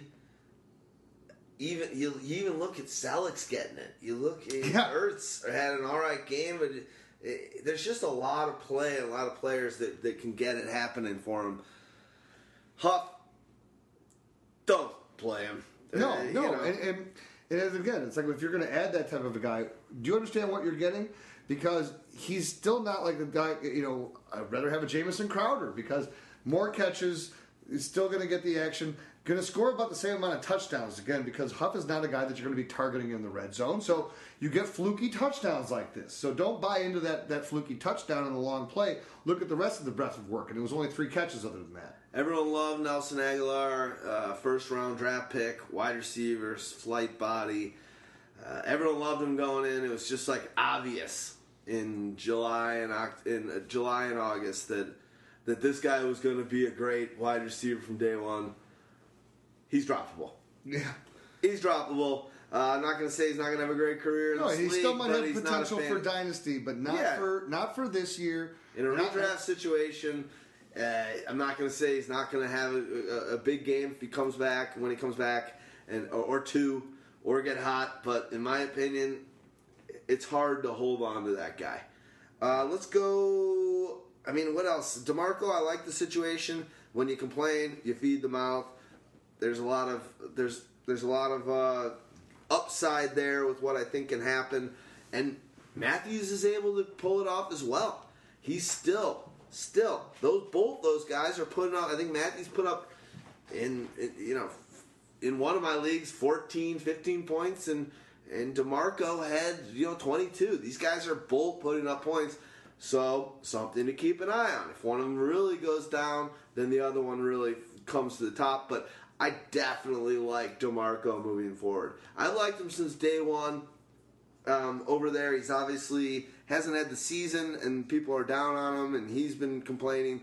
But just with the amount of plays that happened and the way that that offensive line looked like it had really kind of uh, bonded together and done something that they hadn't done through the previous games. I'm liking what I see there. Uh, as I said last week on the podcast, Chip Kelly's on the hot seat, not in a way that he's going to get fired, but just in the way that he calls a game.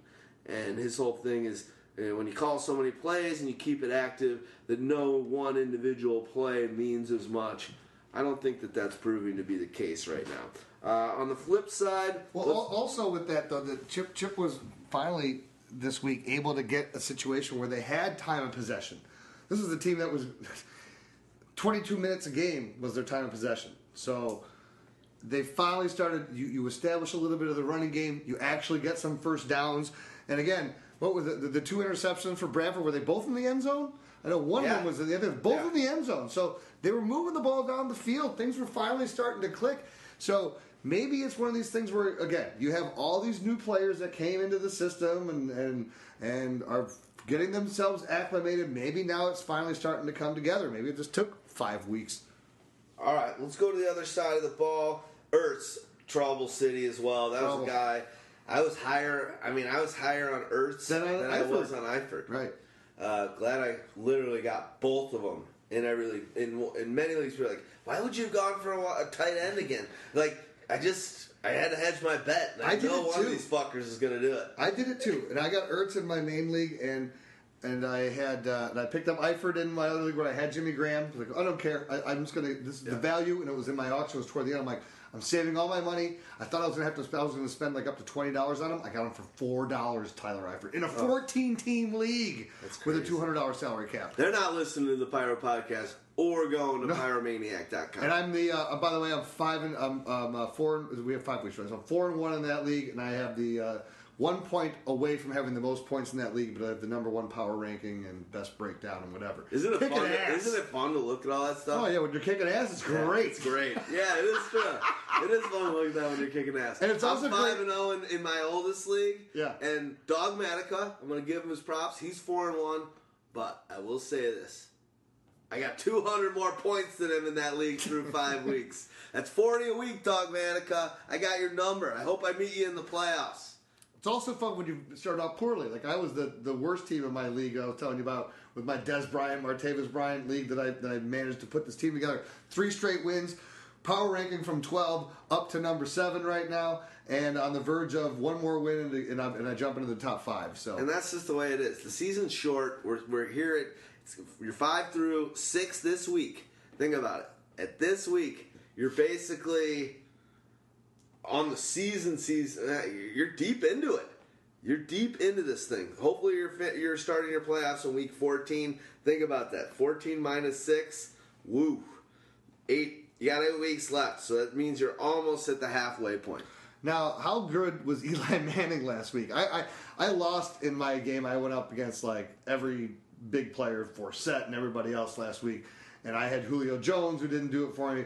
Eli still made it close at the end. He scored 51 points in my league Oh my God. last week because we the bonuses for the for the you know uh, bu- bigger bonuses over 300 and then over 400. Throws for 441, three touchdowns. Uh, pretty crazy. So he's riding hot coming into this game. The Giants are riding hot. The Giants could be five and zero. They blew their first two games, And, they almost blew this one. Yeah, they, they almost blow every game, but They- they, are finding ways to win right now. And and OD OD is it OD is it OBJ is it ODBJ is it ODB? What the hell is it for it's, Odell? It's Obi Guiney. When he's got when he's got these hamstring injuries, Mm-hmm. it's O it's OBG. O, OBGYN. Guiney. yeah, OB Guiney. Yeah. When you impregnate your fiance, she'll be like, "You're coming with me today. We're going to the OBG." And you're like, "Honey, I gotta work on pickups." I got to go to OG CBGB's. Uh, Lou Reed's playing. That's right, And I'm right. bringing some Lou Weed. and uh, Talking Heads and Blondie and uh, yeah, I just saw that movie. That was that That's was, good. It Movie. was good. Great movie. The guy I've, I've, been, I've been there many times. I, uh, have seen I've seen a few concerts. I enjoyed the movie in the sense that like the actors that they had who were playing the people um, did a good job of looking like like the guy who that, that looked like David Byrne, and I was almost going to open with David Byrne uh, music. Uh, we tonight. didn't we do it? We did. We did. Did we do it? Money on the burn. No, you did Talking Heads. Yeah. Oh, Oh, I was going to do a solo okay. Go. David Byrne. Yeah, Byrne. yeah, I was going to have some solo David Byrne. So, but I like also in that movie where they did the same thing that they're doing in, in all these uh, music movies now. Uh, they did it with the James Brown. Use the original people's music and let them lip sync. I'd rather hear them than hear an actor singing. I want to hear the original. Completely agree. Jeez. So, Yeah. Good for that. Val Kilmer really sounded like yeah. Jim Morrison. But he did a good Yeah. job in that one, but it's like, do you know how rare that is? Usually it sucks, and it's like I can tell that it's a, singer and not the, the person who's a real singer. Couldn't agree more. Uh, ODB. Yeah, what is it? I, well, it's ODB. Obviously, the guy's bona fide stud, but he keeps getting banged up. So we'll see. Hamstring injury. Yeah, it's, uh, it's problematic. We'll see what's going on. You got injured Rueben Randle as well. You got Larry Donnell is actually on the upswing and probably in his highest peaking moment since the three Another touchdown nice game. catch, yeah. We we started him in the Pyro Pro. Oh, we did? Hey, yeah! Oh yeah. We had, and you know that that ODB trade that we bitched about last week Yeah. went through. I know. We have ODB now. I saw Sir But he had I know it was the Rhode Island guys that were on our ass. Yeah, you so. knew it. You knew it. Those Rhode Island guys. Smallest state, biggest problems. And the thing is this, I'll, I'll answer to you, Sertel You said that if you give people a veto, they're going to use it. Well, I give people vetoes. We have like the veto process too. But the thing is this, it's it's it's called use your better judgment, and we only give people uh, votes one veto. I'm sorry, owners one veto vote. So is this the trade that you want to use your veto on? And it's only going to go through if a majority of the other teams also veto the trade. And because unless it's clear collusion, and there is no collusion, and I cannot tell you, like in my league, which is, tell me how good this trade looks now. It was after week three in my main league where we only have the uh, you know, no weekly pickups. It's the three supplemental drafts, four rounds each. The team that had the number one pick in that, Charlie Don't Surf and, and, and my boy Siegel, traded away Marshawn Lynch to that owner for the right to the first pick, which they took Dion Lewis. Also traded him Russell Wilson and got back uh, Kendall Wright and I think Percy Harvin in the deal or whatever it was. And everyone's like, "Oh my God, how could you give him all Russell Wilson and Marshawn Lynch and you're just giving him the whole thing?" Uh, Dion Lewis has been a lot more productive in, since that time. Always works out that way. We've talked about it before. Even when Sertel posted that on Facebook, it, Rawls was a part of it. We traded Mm-hmm. Rawls and uh, Marshawn Lynch for ODB. Rawls had 23 points. And he started Rawls, right? And he So- started so there you go. He had more points than ODB this week. Did we beat? We beat Stash. Right. So ODB's performance and Donnell helped us win the game. But one weekend, in, Rawls is, is outscoring ODB. So it's just, you know, whenever, don't be the douche that, that feels like you gotta veto a trade because it just doesn't make it fun. Anyway, let's go. But we do love our Rhode Island guys. Sertel, he's a Bears fan that lives in Rhode Island, and Mr. Handsome is just so good looking. How can we not like him? Just a reminder, fans, about Die Hard Night coming up here at the stadium. Free admission to anyone who was actually alive the last time the Indians won a pennant. All right, what else we got here on the Giants? It looks Shane Vereen, Vereen. okay, you know, this is, I think this is a good matchup for him. I think this is one of those ones where, you know, again, Rashad Jennings, you're not getting anything out of the Giants from a running standpoint. So if ODB is not at 100%, if Rueben Randle is not able to go, which it looks like he may not be able to go, is Dwayne Harris someone that's going to put any type of, of, of scare into you? And it was amazing when the Giants were, were, were coming back in, the, in this game last week with um, uh, the 49ers. Were they ever going to cover Shane Vereen at the end of the game?